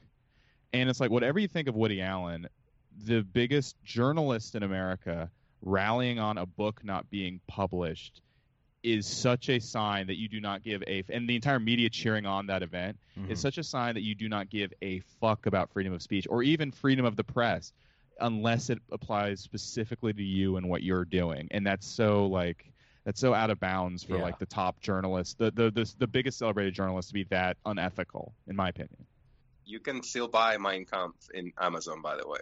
Oh my god, So, yeah. That guy I fucking mean- that was Yeah. funny. That guy Andy Ngo or whatever. Um Yeah. they banned his and he book nig from- what Oh, Andy Andy Porch Monkey? Uh, but I have a, I have a little, I know people hate this shit. a little bit of an issue with what Robbie said because I don't think the artists are censoring other artists because I don't think that the artists are the ones that are in power or making those decisions. Because if you look, the real artists, like the directors that actually have a vision or somebody that you can recognize, they never say anything about any of this shit. The only people that speak out are people that are not very talented, are people that are not very good at what they do, but they're good at playing the game Yeah. and they have the power because they've been playing the game. But someone like Judd Apatow, who's become that guy that now it's lefty completely and like everything is like censorship and all that shit. Uh, he's not an artist. That's not someone. No, but hold on. That's "Oh, that's your that- opinion, though. But hold on. I, I, I look. I've liked some of Judd Apatow's films in the past. I haven't Mhm. revisited them. I think he's a talented director. He's got skill. I don't know what, what, what where he's at nowadays. But to say he's not Right. an artist, I don't know if I believe. I, just- mean, look at Seth Rogen. He's How definitely about an artist. Seth You Rogen? might, you might think he's a bad artist, but he's an artist. right. I just don't think that the, the people that are the ones making the decisions are the people that are still trying to do something with their art. So their opinion is not that relevant to me. I mean, not that my opinion matters at all, but the people that are the loudest are not the most talented because if they were the most talented, they would just get, get through with that. And they will be so obsessed with their own talent, their own thing. Like a Zack Snyder, not saying that he's super talented, but you know, he gets so into his projects that it's a Zack Snyder thing. So Right. to me, that's more But that's why people hate him too, because he does what he wants and doesn't care as much about like you have to be so you have to have like real brass balls to like Right. to get around because there's so much fucking pressure and scrutiny on what everyone does now in a way that it sanitizes all art. And Yeah, that's that- why I mean- think a guy like Snyder is refreshing because he doesn't give into that. At least not it doesn't it, it, it doesn't read like that to me. Yes, I, I I actually agree with what you're saying, Hans. I think a lot of these guys have passed their peak. They're out of their prime. They're too hung up on whatever the cultural conversation is. And we we were kind of getting into this a little bit when we were talking to Jake Hanrahan. Uh, a lot of people are engaging in these arguments instead of funneling it into something that they can create, and it's making them less interesting. So I think that's a major problem The as only- well. It's the only way they're staying relevant because they're not doing anything interesting or anything that anyone cares for. So now they they went from being the artists that people look up to to now they're just a voice that says political shit or that says things like that. But what have they done that is memorable? That's comedies. Now we're talking about that comedy scene in Clerks 2. What was the last comedy that you watched that was new that you thought, holy shit, they're doing something good? This this made me laugh out loud. This was really funny because I, uh, off the top of my head, I can't think of one. There were I'm actually sure- some there were some funny scenes in King of Staten Island, but these guys, all these big comedy directors pivoted. Todd Phillips, Adam McKay, and um, Judd Apatow all pivoted to basically dramas because you can't make like a true comedy movie anymore. I think you just run. It's too much of a headache. Too many studio notes, and what's going to come out is going to be fucking.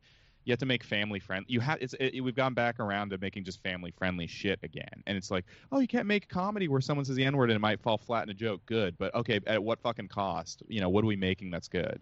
Well, that's the thing with, with that reaction that you got in your uh, group, because it's like, okay, so this is offensive and funny, and no one should ever said it. What are we consuming now that is much better than this? What's out there now that it's, oh my god, look at how clever this joke was. I mean, they, they put it all in Marvel movies uh, to kind of back Yeah. to everything we were saying. They just turned Marvel movies into like the new comedy because they're too afraid to like make a true. You know, even the new Borat's kind of like that. That's right? the go-to like- source for humor now. Is the quippy, witty? Hey, it's improv, but not really improv. Someone just gave us that line off off camera. Uh, a Yeah. form of humor is their. It's the de facto for the general audience, for the primary consumer that they're after. Only funny things now are like because the only things they have the balls to uh, are, are movies are like these weird comedy sequels. I don't even like them that much, but it's like it feels like the only time they'll, they'll want to take a chance on a comedy is if it's a sequel or something, which is the problem. uh, Which is a problem across the industry, or if it's like one of the old stars like Sandler or Jim Carrey or something. And what they but- wind up doing is they just repeat the same movie, but with all the. I mean, it's all the same jokes that you're expecting, all the same characters, but there is less incentive to hit as hard as they did originally. So it's not going to be. It's just again, it's a nostalgia bump. That's it. Yeah.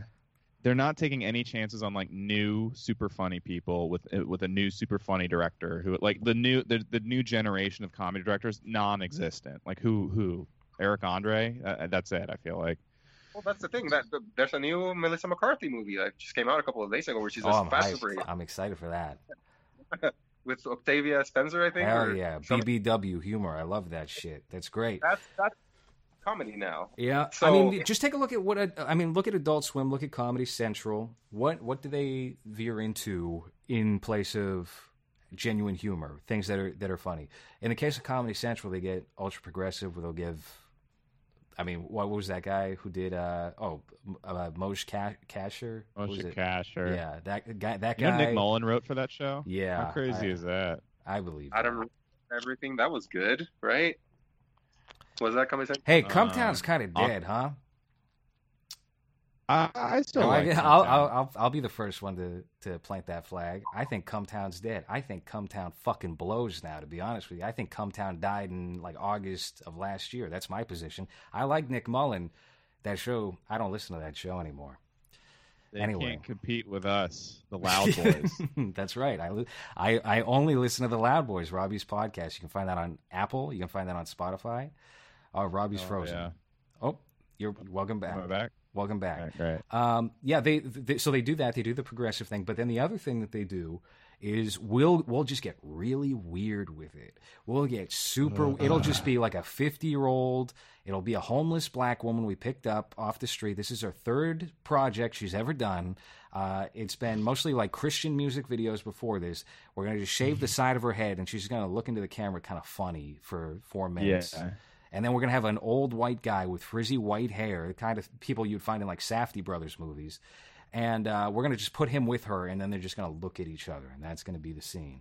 Hilarious. Yeah, the Tim and Ericization of fucking comedy. When and the original Tim and Eric shit was hilarious, but Yeah. like, but everything that it's sprung off from, it's like I I, it's, I think it also kind of comes out of fear, where it's like, well, it's so absurd, nobody can get mad at it because it's so out, uh, out of this world. There's no possible anything you could draw.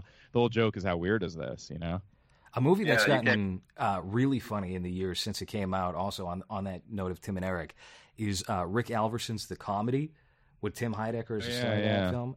Uh, that was I I mean to my knowledge, I think it's still on Criterion Channel. That movie's very funny, funnier now than it was when it came out in 2013 or so. I highly I recommend remember that. loving it when it came out. I thought it was like an incredible movie. You know, it's a great comedy that I just watched. Freddie Got Fingered. That's a masterpiece. I'm calling it right now. all of all of Tom Green's bits uh, are. I mean, I think they've aged extremely well as well. I have uh, I have the full series. actually. Yes. You know, that, that's a guy you'd think would be exclusively stuck in the '90s, but his Freddie Got Fingered is so funny. That's that's absurdism. That's like actually not just weird for the sake of weird. It's just very nihilistic kind of comedy. hmm It feels like now it's a combination between like uh progress progressive sensitivities and like so random humor from the early 2000s where Yes. everyone every joke was just it. like random I am. And so that's not funny. It's not a joke. What are you doing? Yeah. But now, yeah, presented as like weird or funny, but Well, a friend of mine is actually like a, becoming a big screenwriter in the industry put it very well. He's like, people like that shit because they like, like it's not it's not even funny. It's not jokes. They just like that you invented a language that they understand. Like that's like a lot of what Tim Heidecker does now. It's like, oh, I recognize what he's doing. Like that. Uh, like a lot of on cinema stuff is that you, you just catch what he's referencing, hmm and it's so dense, and like people just like feeling included that they're in the know. And it's like, and part of the joke is like other people don't get it, you know. Uh, but it's like, where's the humor there, right? yeah. Yeah. Yeah. Oh, his special! I fucking hated his special. Now I'm just now I'm just burning bridges too. But that that special shit is so obnoxious. you didn't like his We're special? all anti. No, I don't like anti-comedy stuff because I do stand up and look. I don't like a lot of comedians either, and I think there's lots of mock there. But the way Tim Heidecker does it is so obnoxious to me because I don't like coming from a condescending place, making fun of comedy when you yourself can't do it. He can't do Mhm. regular stand-up, so and Yes. this whole thing is just I'm so much better than these fucking dumb comedians. Can you believe anyone would fucking go up here and talk about stuff? It's like, it, it, but it's clearly, and what's funny about it is it's a crutch. He's using that as a crutch because he can't write a real act to be himself or vulnerable on stage. No, and I think And look, of there's a place for that. the, I, he he definitely seems like somebody who has been cornered, like he doesn't know what the next move is, and then he lashes out a lot on Twitter uh, against because his every time- dissenters. Every time he tries to be himself, everyone's like, "What the fuck are you doing? What's this? Nobody What likes is this." this Fuck country off." music album? You got country music you're trying to do? is Oh this my is this what God. your career's going to be? I mean, Eric Wareheim is at least respectable in that he has excused himself from the conversation to go I direct know. music I like Eric still. Yeah, Tim seems like his. The the most I hear about Tim when people talk about him, even among comics, is him trying to get people fired and shit. And it's like, what? What are you even? Like, look, dude. I don't like fucking Nicholas Fuentes either, but what are you doing trying to take him down? I don't. I don't understand what this is about. Oh yeah, he was it's- he was battling with Nick Fuentes. That's a back to back Nick Fuentes reference episodes now. Uh, yeah, I mean that that just seems like why? What what's the point? And that's especially a guy where it's like he has his base locked. Maybe Tim Heidecker doesn't know that. Maybe he's just like very boomer mindset. I don't know. But like you're not gonna flip anybody from that and convince them that this is a bad person to be watching or following. Yeah. Especially that way, you're No. being shitty. You're not even. You're not being clever. You're not being funny. You're just being snappy and shitty. So is the, who are you gonna Is it a turn? black Everyone woman? What was that ne- that neck movement you just gave? Is that Monique? little flavor. Give her a little flavor on that. Yeah. Yeah. I love absurd anti-comedy, y'all. Oh my god, did you see that fucking Adult Swim uh, is rebooting Birdman, but all girls? It's What? so Are bad. you yeah, me? you remember Harvey Birdman? Yeah, it's Birdgirl, and it's and they're rebooting it, so it's all the same characters, but they're girls. This, This time. sounds like a bad practical joke that you're trying to pull on Hans. and I'm I. not kidding. Are you serious? Do you want oh me to- boy! yeah. No, I'll, I'll, Well, I'll look it up. I believe you. I know that they did a Birdman special with Colbert where they were all in MAGA hats or something. Yeah, Duh, is it like Charlie Brown Bird- Kwanzaa thing? Are you fucking with me, or are they actually doing this? No, no. You want me to pull up the trailer? Birdgirl set at Adult Swim, 2019. Uh, so it must be getting ready. The to trailer drop. just came out. Here, I'll share my screen. No, I can't. I know the settings. Oh God, I can't wait for that channel to die. Adult. I mean, it's it's it's pretty much over. I don't I don't think anybody's really tuning into it I mean- anymore. the last thing that I thought was interesting on Adult Swim was the first season of Joe Pera, and then Oh, they, yeah. they kind of blew that with season two. They lost their their little you know formula that they mastered so well during that that first go. Yeah. Joe Pera and Connor O'Malley are two guys who do that that alt Oh stuff. yeah, like, he's he's pretty really funny, well. Connor O'Malley. Yeah, I've seen his Twitter his Twitter videos, and he pops up in like random comedies or this, uh, what was it, what was the show on Netflix that kind of felt like an Adult Swim show? Uh, what's his name? oh, Sketch um, show. Uh, Tim Robinson. yeah, Yes, yeah. That was good too. that was good. That was actually the last like funny thing that was released by any sort of uh, institutional. You know, well, they made it by accident. Did you hear what happened with no, that? no. It was originally just supposed to be like a star-studded, like super big budget comedy show produced by the Lonely Island, and it and it was starting like George Clooney and all these like big guys. Like it sounded bad, but then it all like fell through, and they but they had like they already had like invested some in like production and like a budget and stuff. And the Lonely Island, they were just like, can, can you just like you know help us like just pull something together really quickly? And they were just like, just give Tim Robinson a show, and they just gave him like a budget and let him do whatever he wanted because they were just like otherwise this was just all go to waste.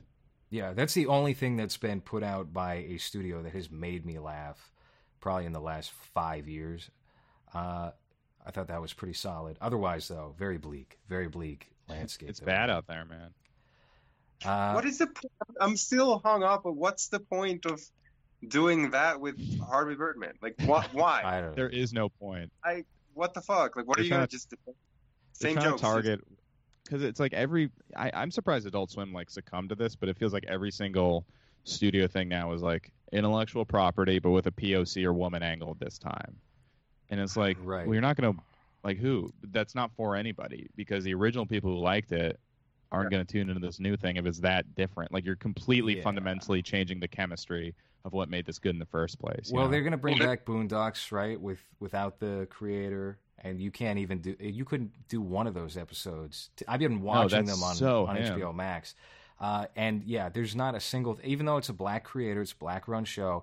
They would never in a million years allow that. And their whole plucking of certain episodes.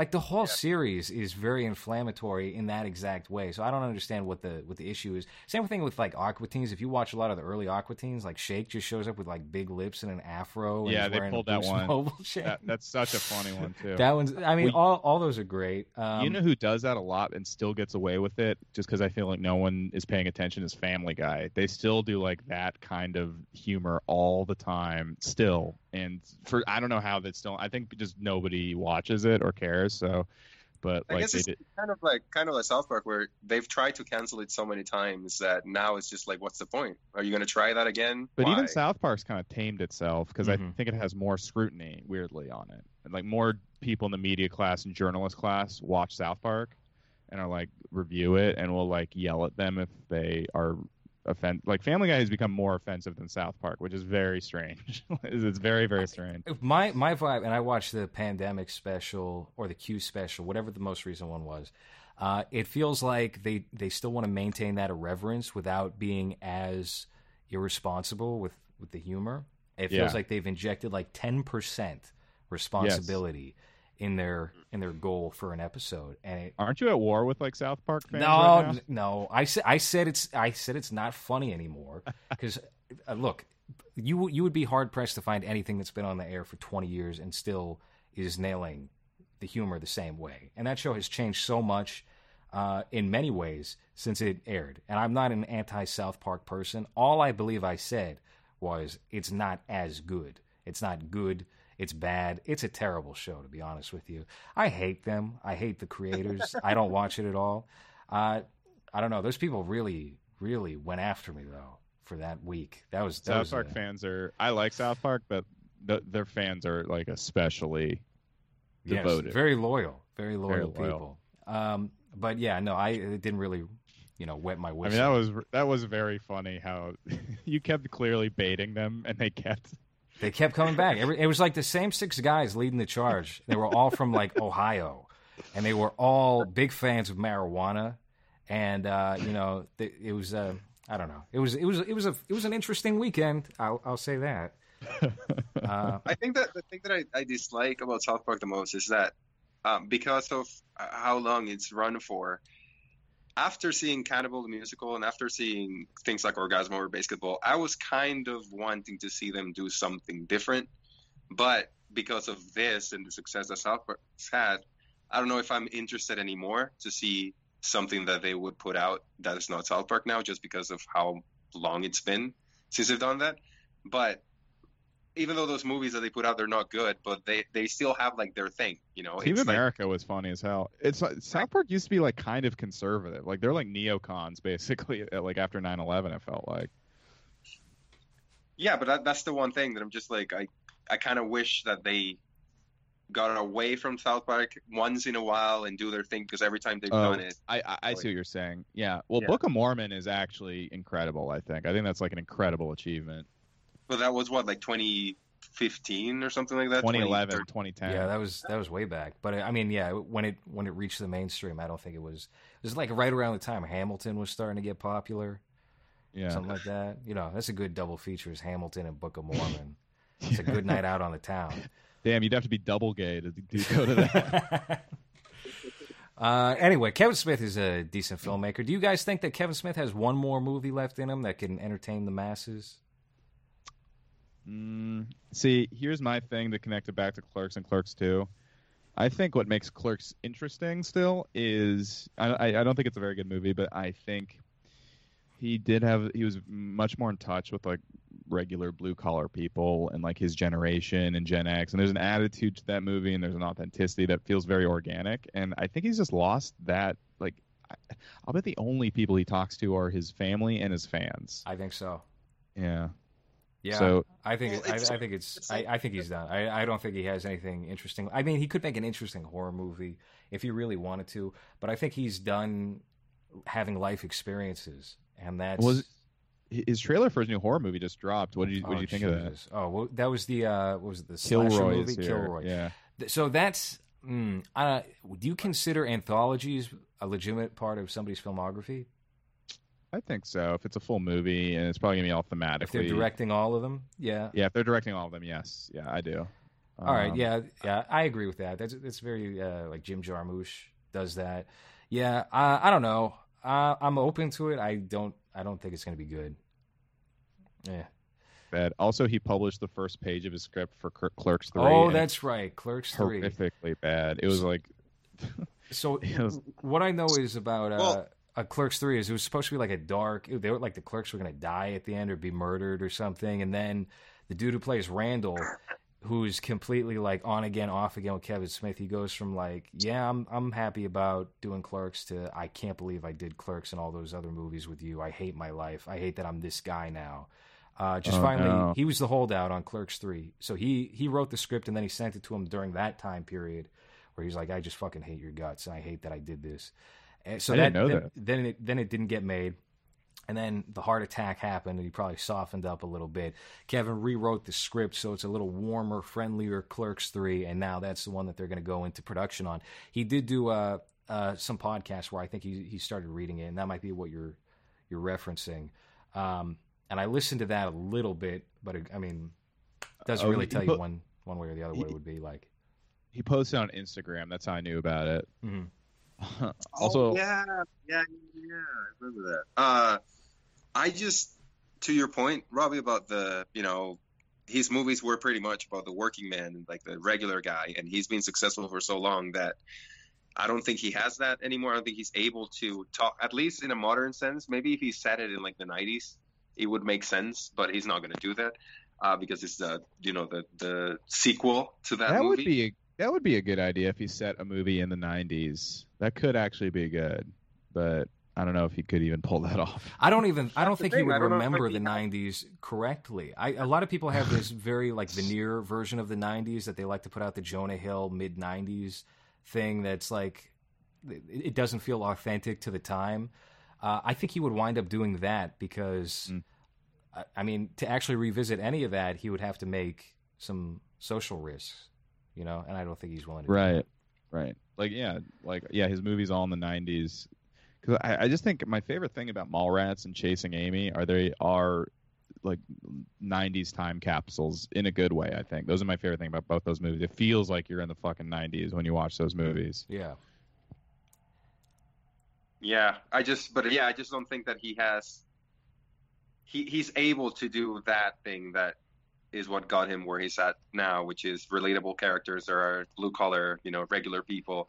Uh, and I don't know if after you become as successful as he has, and you don't have contact with those type of people, or you don't have those jobs anymore, I don't know if you're able to do that again without inserting all of the privilege that your millions give give you. Uh, it's the You know same funny? like I don't think he even talks to regular other rich people. That's why his movies have gotten so crazy. Is because I think he just talks to his fucking fans. I think that's all Yeah. he talks to. Yeah, yeah. I mean, he's not even like really friends with other filmmakers anymore. I know he has said uh, a couple of times that he still talks to Quentin from time to time, but they don't have like a friendship uh, like they did before. I mean, who does really after 30 years? But yeah, I, I don't think he's rubbing elbows with with anyone else. I know he this this Kilroy movie. His entire crew was like a a college in Florida. It was like Full Sail University, one of those type media schools. He just hired a bunch of college students to help him shoot the movie. That's crazy. It's so crazy. He's knocked down to like entry level filmmaking. Like, and it's horror- entirely self-imposed too like nobody he has like he jumps between i don't i don't know if i necessarily believe that he's got like such a self deprecating uh, attitude about his his body of work because he still goes for it every single time.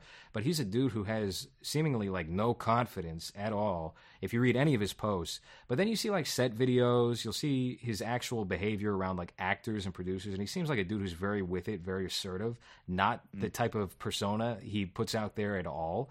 Um, and yet he goes to television. He, he directs television. He takes college students and has them work on his crew it's it's like he's too afraid to work with anyone in the business I think he's like a Max Landis type about that self because I think he's Mhm. like self aware and makes jokes about it, but a refuses to change at all, and b like because you know Max Landis would do that too, where he would point out his flaws but not do anything to fix it, right and that's what Kevin Smith does all the time. He just points out his flaw. I think it's like a weirdly narcissistic thing to do.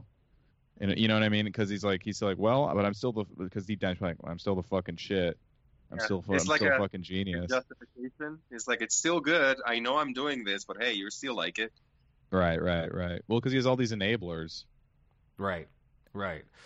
All right. I, I, I- you know, it's almost one o'clock in the morning here. I'm very tired. I'm Uh, tired too. This is this is almost a two hour episode. So Wow. uh, I think we maybe talked about Kevin Smith for about 17 minutes of it, but that's all he really that's all he really deserves. yeah. When you told me that we're gonna do an episode on Kevin Smith, I was like, this motherfucker's gonna make me watch Yoga Hosers, which I just haven't want to watch. And also uh, the new Jay and Silent Bob movie, I haven't seen it. I don't think I want to either. Uh, but when you said Clerks and one and two, I was like, okay, I like those movies. I don't know if I have a lot to say about them. Yeah. I'm glad that we're able to come up with other things to fill up this time because It yeah, was a good hang, man. Dude, I, I love being on Zoom with you guys. It was a good it was a good hang. Yeah. Hey, have you guys seen uh, Kong vs. Godzilla? I just watched uh, Skull Island Uh, for uh, the first time. what'd I you think liked about it. You liked it? love it. I did, terrible. yeah. I Right. hated Godzilla 2. That's one of the worst pieces of shit I think I've ever seen in my entire life. But Godzilla 1 and Kong Skull Island I liked. Yeah, I hate that director. I hate that movie. I hate everyone involved with that movie. You hate Kong Island. Roberts? I Why? despise him. I, I think his beard's disgusting. He's an awful guy. Um, anyway, I, I just I just watched Kong vs Godzilla. I thought it was the best one yet. I believe it. That's my take anyway. But I I mean I don't know. There's I some think- stuff. It felt like they were trying to do two movies in one for a little bit, but it, it ends quick enough that like who who gives a shit? I mean it's Kong vs Godzilla. What do you Yeah. really need? You know, there's a fight. I, I think that their choices I know you don't like Vogt Roberts, but their choices of filmmakers besides Godzilla 2 have been really cool. Adam Wingard uh, and Gareth Edwards are the other two, and they're both like, oh, those are like two like interesting directors that I like am that I would like to follow. Yeah, I mean his uh, his Death Note movie got raked over the coals, but I actually I kind of like the Death Note adaptation for Netflix because it starts out as like a relatively like in, in like a bad anime adaptation sort of way. uh, um, you know, version of that that series. And then in the last like 40 minutes, he just kind of betrays everything about Death Note and the Death Note fandom and does his own Adam Wingard thing. It's like the guest part two. And uh, I like that. I, I kind of like that he ended it that way. Oh, no, I gotta watch. I, I don't, I'm not attached to the Death Note franchise at all, but I thought the guest was really fun. Yeah, that's a, that's a, I mean, especially for 2013, it's probably a little different now that we've had 80s oversaturation. Uh, Yeah. but for the time, I really loved that movie. I thought that was that was great. You're Next is of course great too. Dude, I mean, it's one of my favorites. yeah. It's so I mean much that's fun. he's a really interesting director. So it's cool that I I think that they're WB or whoever's in charge of the the monster verse or whatever the fuck this is. Mhm. I, I think they're doing a fun job with who they're picking. Like even the Krampus guy for that second Godzilla. Like I, I it's kind of cool that they picked that guy because he is like just an indie guy or whatever. But that movie is just so fucking bad. And then, had, God damn it, Thomas Middleditch or whatever the fuck his name is. oh, was So- he in that movie? Yeah, he's like that the lead. pervert? That Yeah. that swinger? oh, what a bad guy that is. Um, all right. Anyway, I really got to take a piss now too. So uh, we'll wrap up here. Robbie, thank you so much for coming on the show. Oh, thanks, man. Anytime. Yeah, we'll uh, we'll have to maybe when we do like Batman versus Superman or something, we'll we'll set up another episode because we have yet to get. We've done all the Batman movies, I think, except Batman versus Superman, right, Hans? Oh, nice. Yeah, you got to get Nick on for that one too. Yeah, he's yeah, like, yeah. He's super into that one. I'll watch We're- it again. I, I don't. I didn't hate that one as much as Man of Steel. I'm good. I love Batman vs Superman is, is maybe my favorite Batman movie. That I mean that Dark Knight maybe, but I love Batman vs Superman. All right. Well, uh, that has been movies for this week. Thank you for Did he plug? What? Plug anything? what? Oh. what do you say? I'm closing out the show. God damn it! What'd you say? Oh, uh, listen to the Loud Boys. oh, Loud Boys. please. We plugged that in And- the middle of the episode. That's true. And at Robbie Goodwin on Twitter and Instagram. That's, That's- always the best when you save it for like the last three seconds Yeah, of the nobody episode. listens. That's when yes, that's when everyone's listening. Um. Anyway, that's that's that's movies.